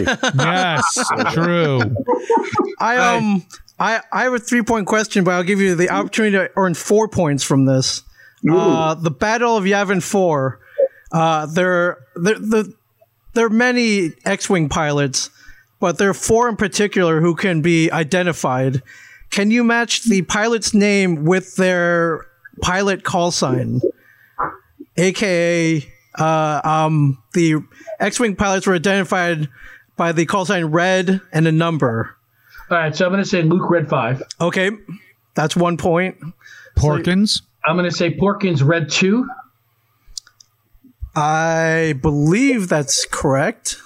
I'm gonna have to look this one up again. Uh, this reminds me of that old adage: "What do you need to know to teach a dog tricks?" More than the dog. That's it. So ask these questions, folks. Always, uh, always good to have the answers. I, uh, I have a, a strategy in play in case Porkins is wrong. Uh, I believe Jack Porkins actually Red six. Okay, nice. All right. So I'm going to say Wedge Antilles Red Two. Uh, that is correct. So Okay. that leaves you one more.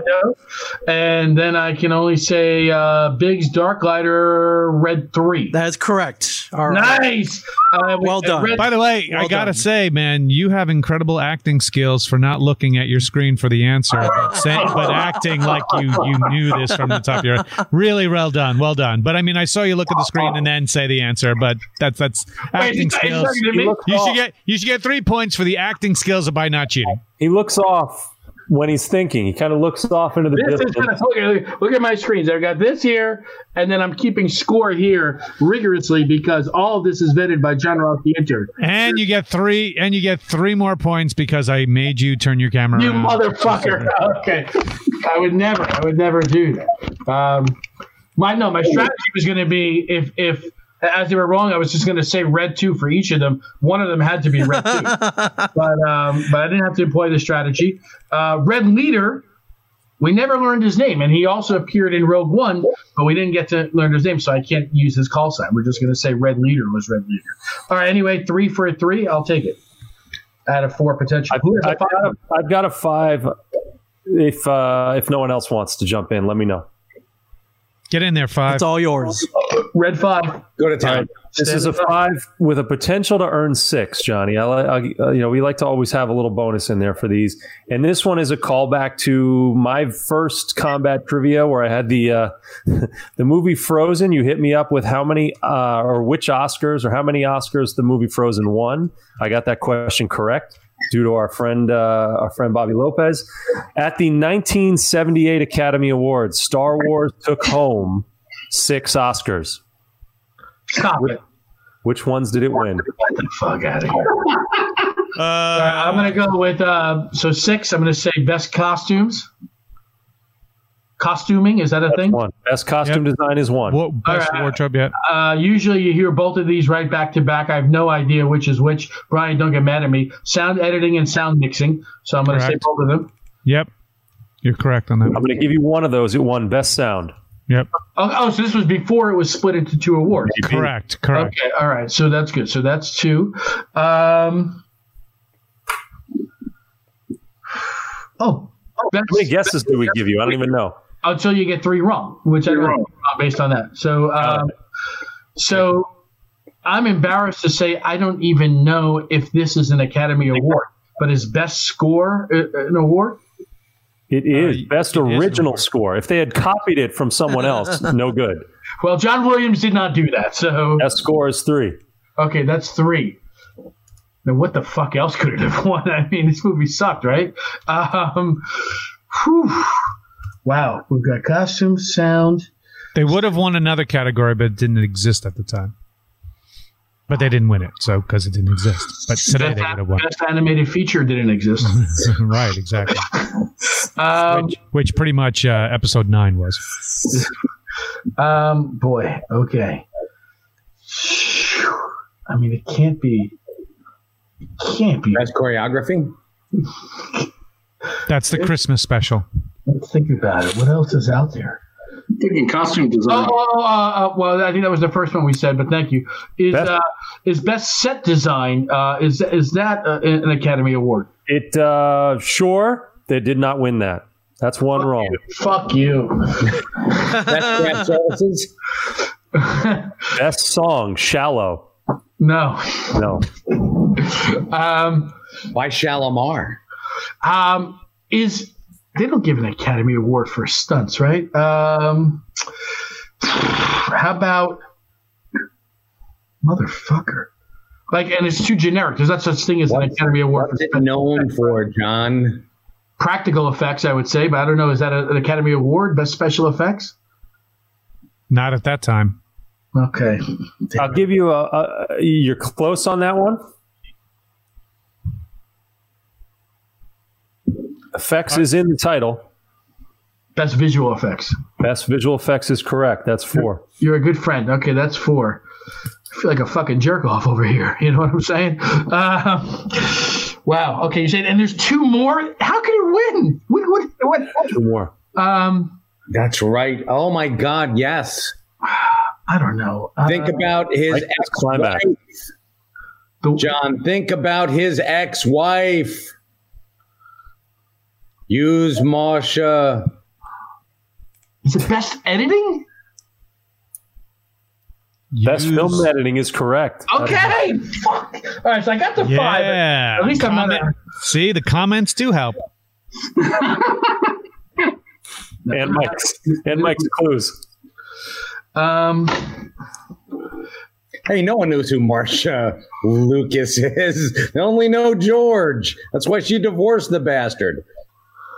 I don't know, man. I like it. Luis' question: Which leg did Owen, Uncle Owen, limp on?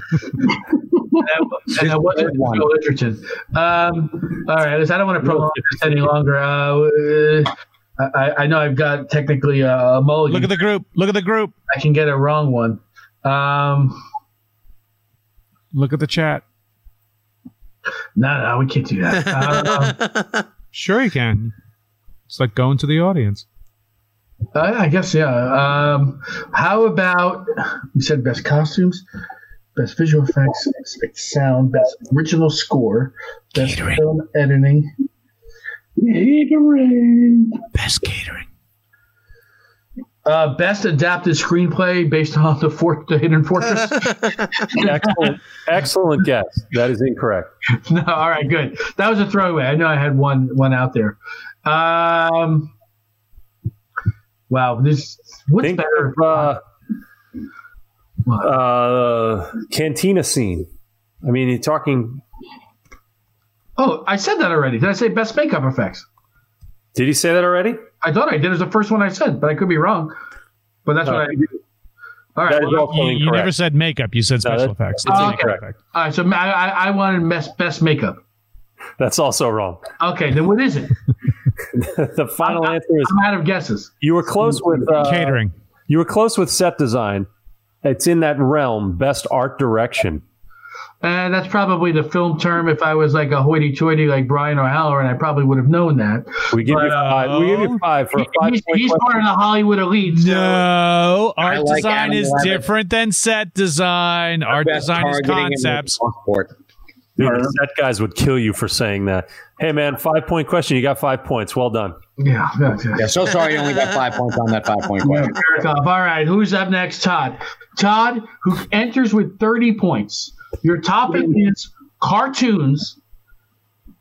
I've got a three pointer. All right, so I've got a one pointer. Mo's Mo's set up at the three point line ready. I've got a five. Mike, hit him with your one. All right. Todd, Yes, sir. on the Flintstones, Fred and Barney were shills for what tobacco company? What cigarette did they tout? Uh, it's got to be a dinosaur or bone related pun. I wish. No, it's is They- a legitimate. They, they- were they did- shill They for did. a tobacco company. They did actual commercials for a cigarette company yes. oh, in real life? in you real mean? life. Well, they're animated, but yes, these were Yes, real in commercials. life. They even had a tagline. Yes. What is the cigarette company that they shilled for? What cigarette did they smoke? Hmm. Oh, The- the- And I'm I'll, not I'll- even sure it's around anymore. I'll give you. I'll even give you the tagline. It's blank tastes good like a cigarette should. That was the tagline. oh man. Tell you Uh, about this 17% beer while you're waiting. No, I'm kidding. Yeah. I can't tell anyone anything at this get point. yourself another one, Johnny. Tastes good like a cigarette should. Uh, I was gonna go just like mainstream and and say Marlboro, but if you're saying you're not even sure if it exists anymore, let's say, shit, I don't know anything about cigarettes. How, how about uh, Lucky Strikes? No, I'm sorry. It was not Lucky Strikes. They were Winston's. Winston's. And Oh, he's got it right on the screen. Look at this. Yeah, Winston tastes good like a cigarette should. How did Brian do this, man? This is crazy. Holy shit! Look at these ads. This is ridiculous. Is this, this is real? These It are was- real. Yeah, this was real. Uh, Winston cigarette. It's no duff But in, in 1960, 54% of the country smoked cigarettes. It's fantastic. But did they make their cigarette purchases based on what a cartoon character was smoking? I know I would have went Look at his lighter. The lighter is two pieces of wood. Yeah. Fucking great. Unreal in a stone casing. Now, listen, it's not Joe Camel, but it's something. All right, that's a one, and we're posted a zero there. But who's got a three pointer? I've got the three, and Todd, you've got a chance to win five points out of this. Oh boy. Now, you remember the Transformers, right? what? No, to nowhere near the degree of everyone on this panel. But yes. Because when I was a kid, I wasn't, I, I didn't have enough money to afford them, so I had to buy GoBots. So this question is about GoBots. the GoBots cartoon. Look, The K the Kmart of Transformers. exactly. Okay. there's- there's- Five points. there's- there's- There were two warring factions. Name those two factions. Each one of those factions had leaders. Name those leaders. And what planet did they come from? Holy shit, man. If you can't do it, I want to venture a guess and steal the points. Venture a guess. You you definitely know this. I I know you know this. I won't steal them, but uh, for fun. Two warring factions of the GoBots. Uh yeah. There were I, Transformers. He didn't say GoBots. He said Transformers. Setup. That was a little misdirection. yeah, there was that was good. There was a oh shit. Um uh, I feel like Lou Lou Bordone is is trying to help me and or actively He wrote Clerks too. he's actively subterfuging me with Gobotron, Cy-Kill, and Cybertron. There was uh I feel like one of them was the, like the the rock something, the rock lords. Yeah, that was older or younger. That was the What? Not quite, but you know, I'll I'll, I'll really really extend uh, hand to you and uh, say that Lou is actually helping you there. Lou's helping me. All right, so uh, let's go with uh, with Gobotron as the the the leader of one of them. No, that'll be an X. I have no idea. Something, all right. I like Nick Franco's answer: the stay bots and the go bots. keep in mind, keep in mind, keep in mind, and it's very important to remind people of this. When he chose Transformers Generation One as his topic, and the question was name every Autobot, Mo left off Optimus Prime and Bumblebee. It's very important that this needs to be remembered, reminded of that. Man, this beer. Oh, it wasn't every; it was the original. I'm saying of the original 18 but you left off Optimus and Bumblebee are the only two you were expected to get. You have sixty percent of the answers on the comment board. Wait. Did I miss your? Are you asking me about the GoBots or the Transformers? The GoBots. GoBots. GoBots. There are two factions. There are two leaders, one of each faction, and the planet where they're Don't from. look in the comments, man. That's not cool. That's not cool. That's what we got Brian for. So, oh shit, Brian got you on a countdown. Brian's got the countdown. All right, I'm going. I'm going with the Renegades and the uh, and the and the Gobotrons, and Okay. the two leaders were Diesel and Kerosene. no, you're fucked up, man. Come on. You got one point. Well, you got one point because it's the Renegades. Zero clue. The good The guys. Renegades and the Guardians. It was Cy-Kill and Leader One, and I think they were from the planet Gobotron. Exactly. That's what I said. That's exactly what I said. I'm pretty sure. All right, what did he get on that one? And it bombed at the box office. All right, listen. It We're was a gonna, later cult hit. this is a five point question, Todd, but I think given how difficult your one and three was, you'll appreciate an easier five. Okay, what was the 1928 cartoon that featured the debut of Mickey Mouse? Oh, um, we, it's at the opening of every Disney movie. Keep in mind, if this was Mo, this would this same question would be a fifty point question. Sidecar, uh, sidecar Fred. no, it's, it's it's that might be subterfuge. It's at the it's at the beginning of, every, you got movie. It, man. Come on, it's I can see your brain working. Uh, he? What is he? What is he driving? Steamboat Willie. There you go. Nice, nice. Well you got done. it. You well pulled done. it out, brother. There you go. Good job. All right, you got six, and now Oh, you said that, Mike. I knew it. Steamboat and Willie. now you know he's coming in. He's going last because he's in first. TV's Mike Zapcic with 32 points selected the Twilight Zone. Yeah, that doesn't encompass much, right? Cartoons. well, I mean, Like, here's, here's, when I have the broad-based ones. I've uh, I've got a one pointer. All right, good. I've got a What three. So if anyone has a five, that's great. I can. I do have a five as a backup. I don't like it as much as I love my three. So Mo, why don't you do your one? What year did the Twilight Zone start? Uh, it debuted in 1959. Is that You correct? are correct. All right. Like Mike's gonna get that wrong. Actually, in the point thing, I just wrote 1959 for for Mike. I might as well how far he's running away with it. Let's get uh, the number three. Mike, this comes to us from the remake series in the 1990s. Oh, damn it.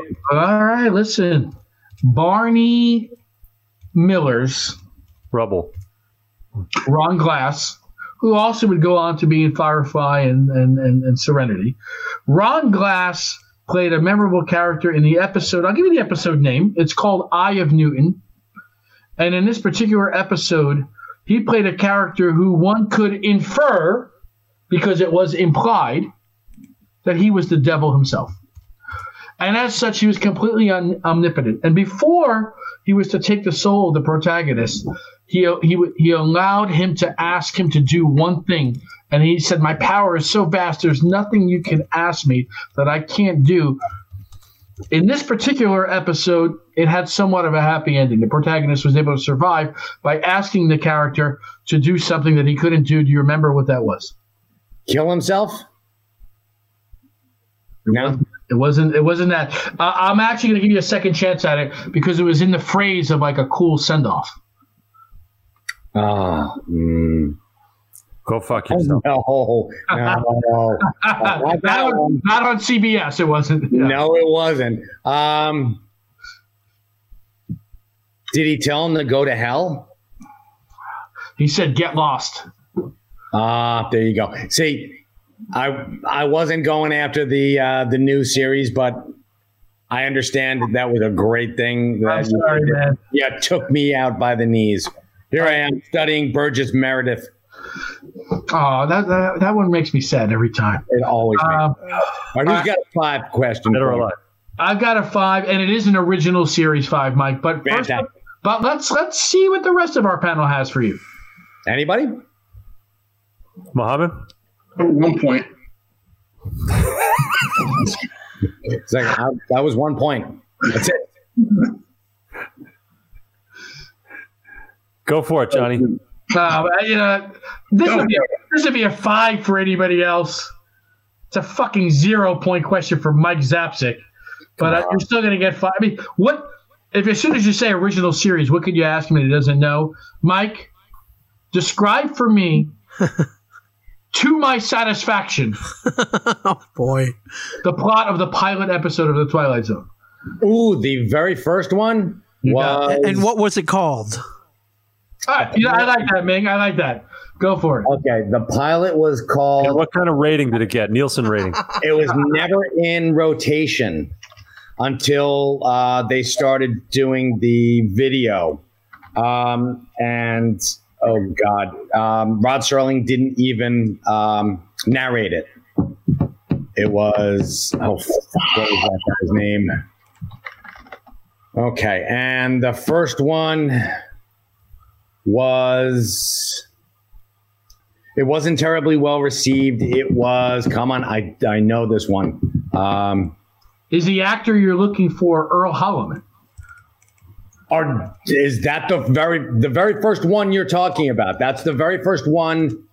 Um, where is everybody? That well, you got the episode right, so we'll give you a point right there. Nice. Well, done. Earl Well done. Holliman um, ends up wandering around. He wakes up in coveralls uh, and he wanders around a town, and there's no one there. And he keeps asking, "Where is everyone?" And is anyone there? And You're up to two points. psychological experiment. You're up to two so far. Keep it going. Okay. And uh, turns out that it's a psychological experiment that they wanted from the U.S. government that they wanted to find out what the effects of total isolation would do to um, a person. And he was in um, wasn't You're the at, Air you're at four points. You're at four was it the Air Force? Okay. Uh, no, Or the Army. He was in the Armed Forces. I know he was that. He was- and um, he He was on a plane. He was on a plane with Bill Shatner. he was he was training for space flight. Astronaut training, my friend. Yes, he was because they wanted to find out what isolation would do to a man's psyche. Ding ding ding ding ding. ding. Hello. Well done, Is Mike. there Sampson. anybody in there? Well done. There was actually one that I thought you almost had me on, John, because I was I com- they did a pilot episode that they never it never got shown in syndication. Ooh, And that, that um, was not the one I was referring to. I was no, there was a different narrator. And uh, as a matter of fact, they wanted to have not Rod Serling. not Rod Serling. Where, where is everybody? Was narrated by someone other than Rod Serling. It was narrated by a West Westbrook Van Voorhees. Apparently, Yeah, but, Putting it together in your head, Mike. but they also um, didn't they dub Serling in there later on? I, I can 100% see that happening, but I can't confirm that. Okay. Luckily, your points were not dependent on that. So let's go ahead and recap where we are. Uh, uh, Brian engaged in a little bit of subterfuge, but also a little bit of assistance, and that's basically what you can hope for. Also, his biggest contribution to this may have been the introduction of a countdown clock, something we've long needed. No, Ming came in with 23 points. He picked up six. He has 29. Mo came in with 24. He picked up eight. He's at 32. John came in with 29. He picked up eight. He's at 37. Todd came in with 30. He picked up six. He's at 36. Mike came in in the lead at 32. He picked up six. He's at 38. Wow. This is very tight, folks. Very, very tight. Just to remind you guys, the point blank fans, friends, viewers, and listeners, we play a season until we get to 100 points. We crown a champion. At that point, we start all over. We're in season two right now. We're going to be playing a little more frequently to pick up the pace. We can get a crown as season two champion, and then we'll move on to season three. All right, guys. It's John, you want a new beer or what? Are you, where are you at? Uh, no, I'm not on a new beer. I think the 17% was enough for me. so if you want to share your beer before we close this out, go right ahead. Yeah, I've got one going from Round Barn Brewery. That's in uh, in Michigan. In uh, Baroda, Michigan. I've stopped there uh, several times on the on the way back and forth to my wife's family's house in Chelsea, Michigan. It's Baroda on the day the earth stood still, but go ahead. Indeed, it's a it's a beautiful uh, piece of property. They have they have an old Amish round barn, huge. Um, it's a it's a huge kind of spiked up thing. It's really it's really pretty. You see it from there's plenty of ads on the highway, like billboards and whatnot, and it's beautiful to visit.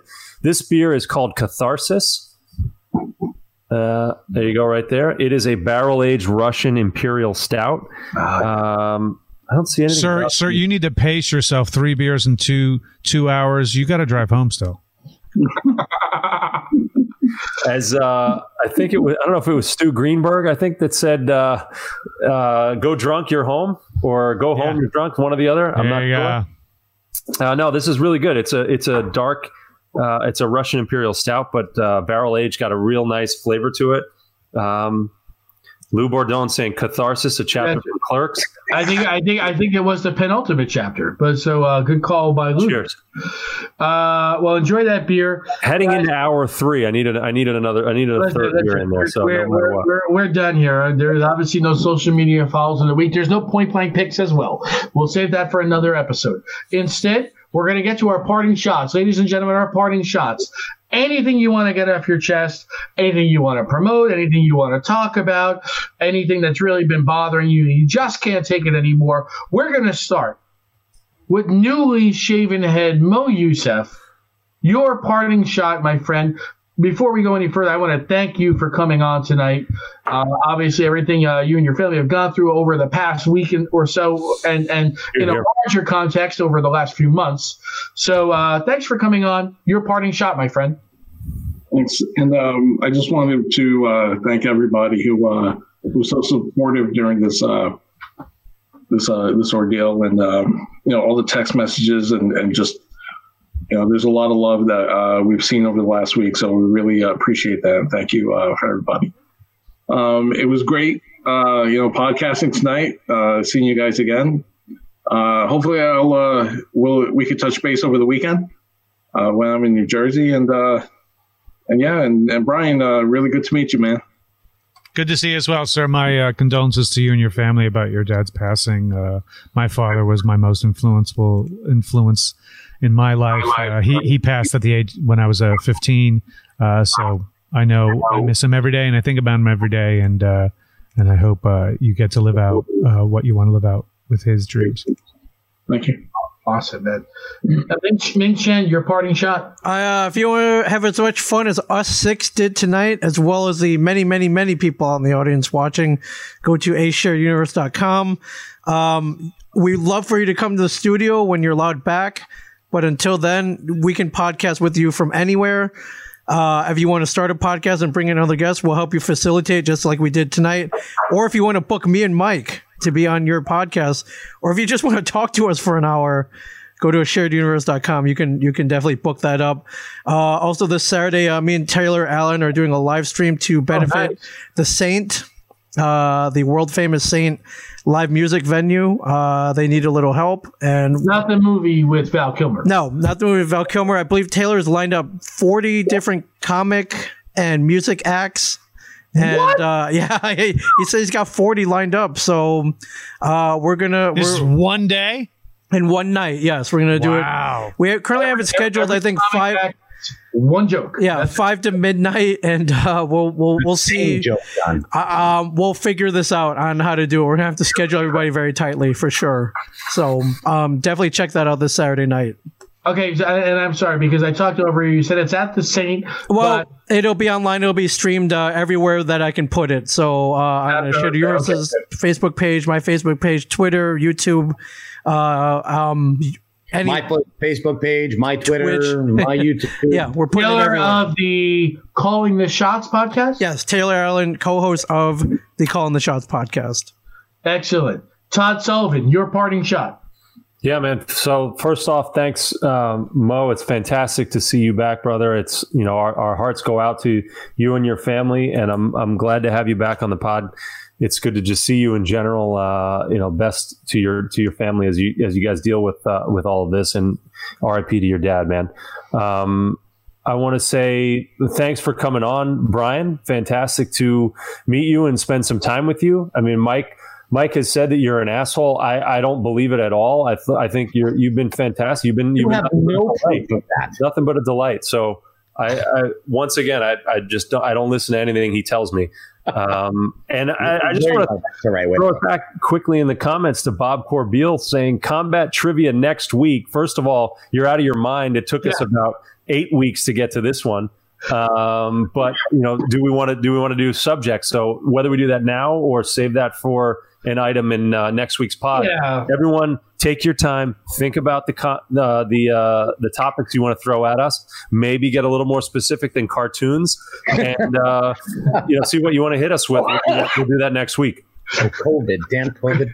Good call, Todd. Yes, we are going to forego that tonight. No more segments. We'll have them choose our topics next week for for for playing in a following week. Mike, your parting shot. Mo, I want to reiterate what everybody else has said. We love you, man. You're you're a member of the family. So uh, great to see you. We'll make that happen this weekend. Give me a call. Um, yes, let's save the. Um, I think that that's a worthy endeavor. Uh, it's one of the the nastiest, smelliest, puke induciest uh, bars out there that you can go and listen to live music. It's it's an icon. Uh, we need it back. Uh, Brian, great seeing you. Todd can't prove that I called you an asshole. Um, exactly. That's what I'm saying. And, uh, again, thanks for putting all this together. You are the man. Yeah, I just want to say that there are two gentlemen here who uh, either got assaulted or nearly got assaulted by another gentleman whose name we don't really mention anymore. But wow, I didn't know it went beyond just uh, Michael. Yeah. I didn't oh, no, no, no, no, no. I was me, me, that high up on his hit list. Me, me, and Michael are uh, brothers in that part. Yeah. All right, well, so we're going to throw it right to uh, right to our, our icon here, Brian O'Halloran. It's your parting shot, my friend. Whatever you want to talk about.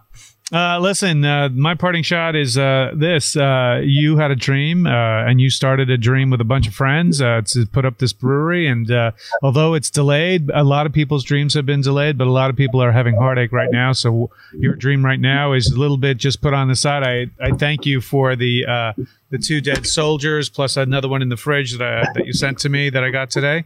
Take um, your time. But also, yes, exactly.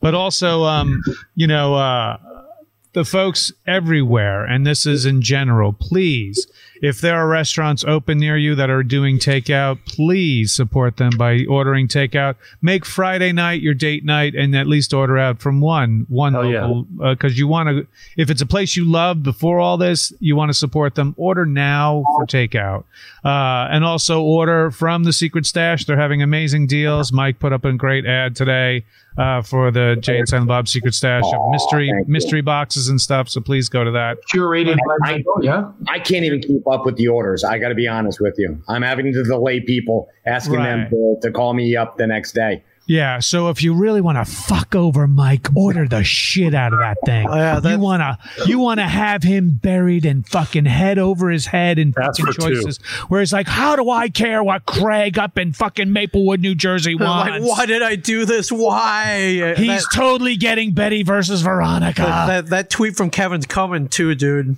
Like we're prepared yeah, for the crush. Well, uh, but in general, off the hook for a couple hours. But in general, though, um, a lot of individually, small businesses are not getting the loans in time that they need. They need your business now. Uh, please support these people. It's any way you can. Big shout out to all the people in the medical field right now who are doing hellish wartime hours uh, for very little to no pay. Uh, but also um, get out there and vote this November. We need a change. We need a uh, we need direction. And uh, I love every one in these boxes. I love every one of these guys.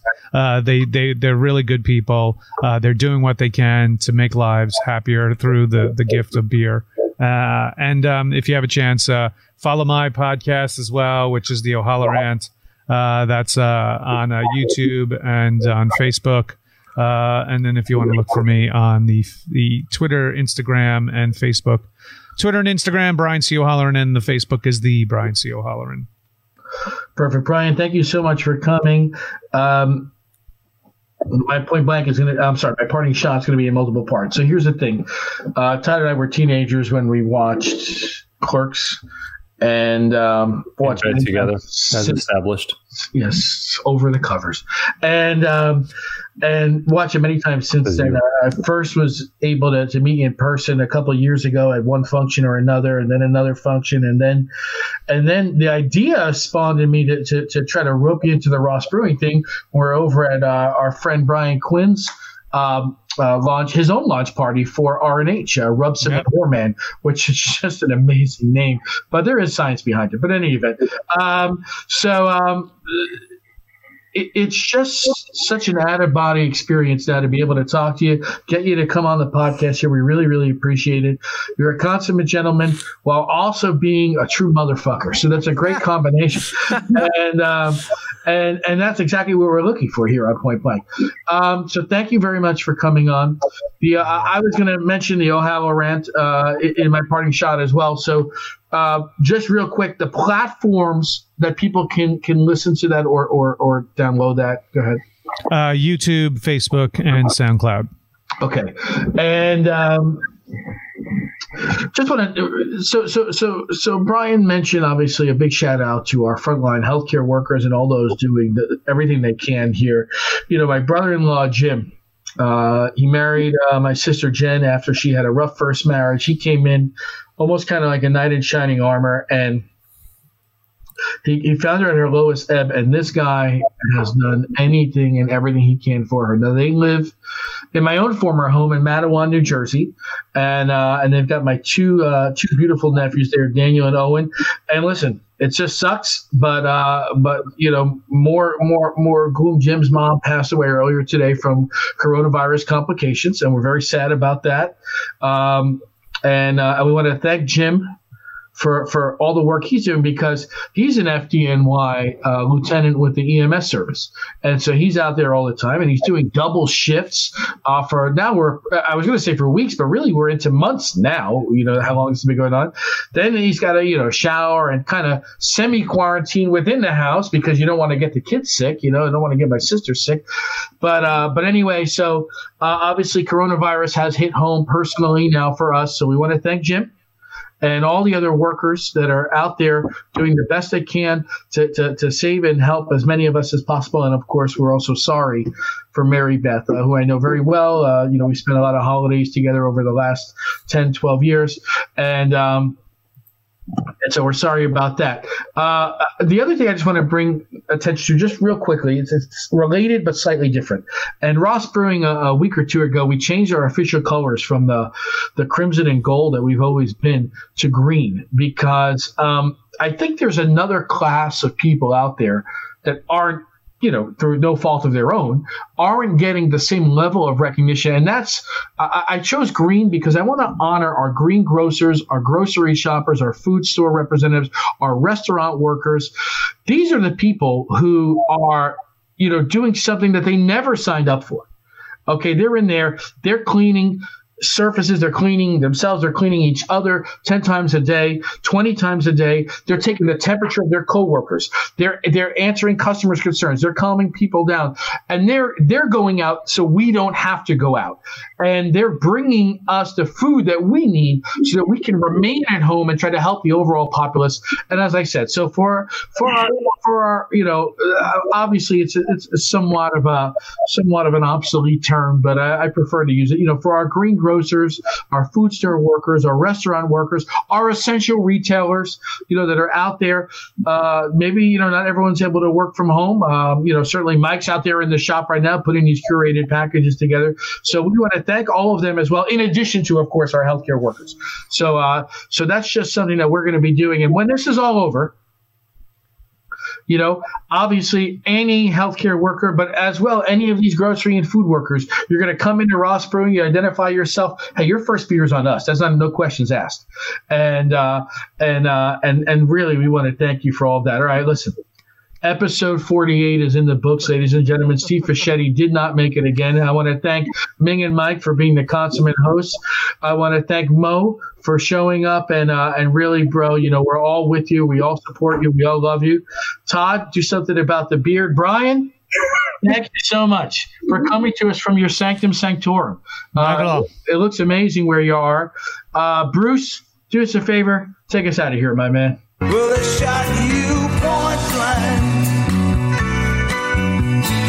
Shot.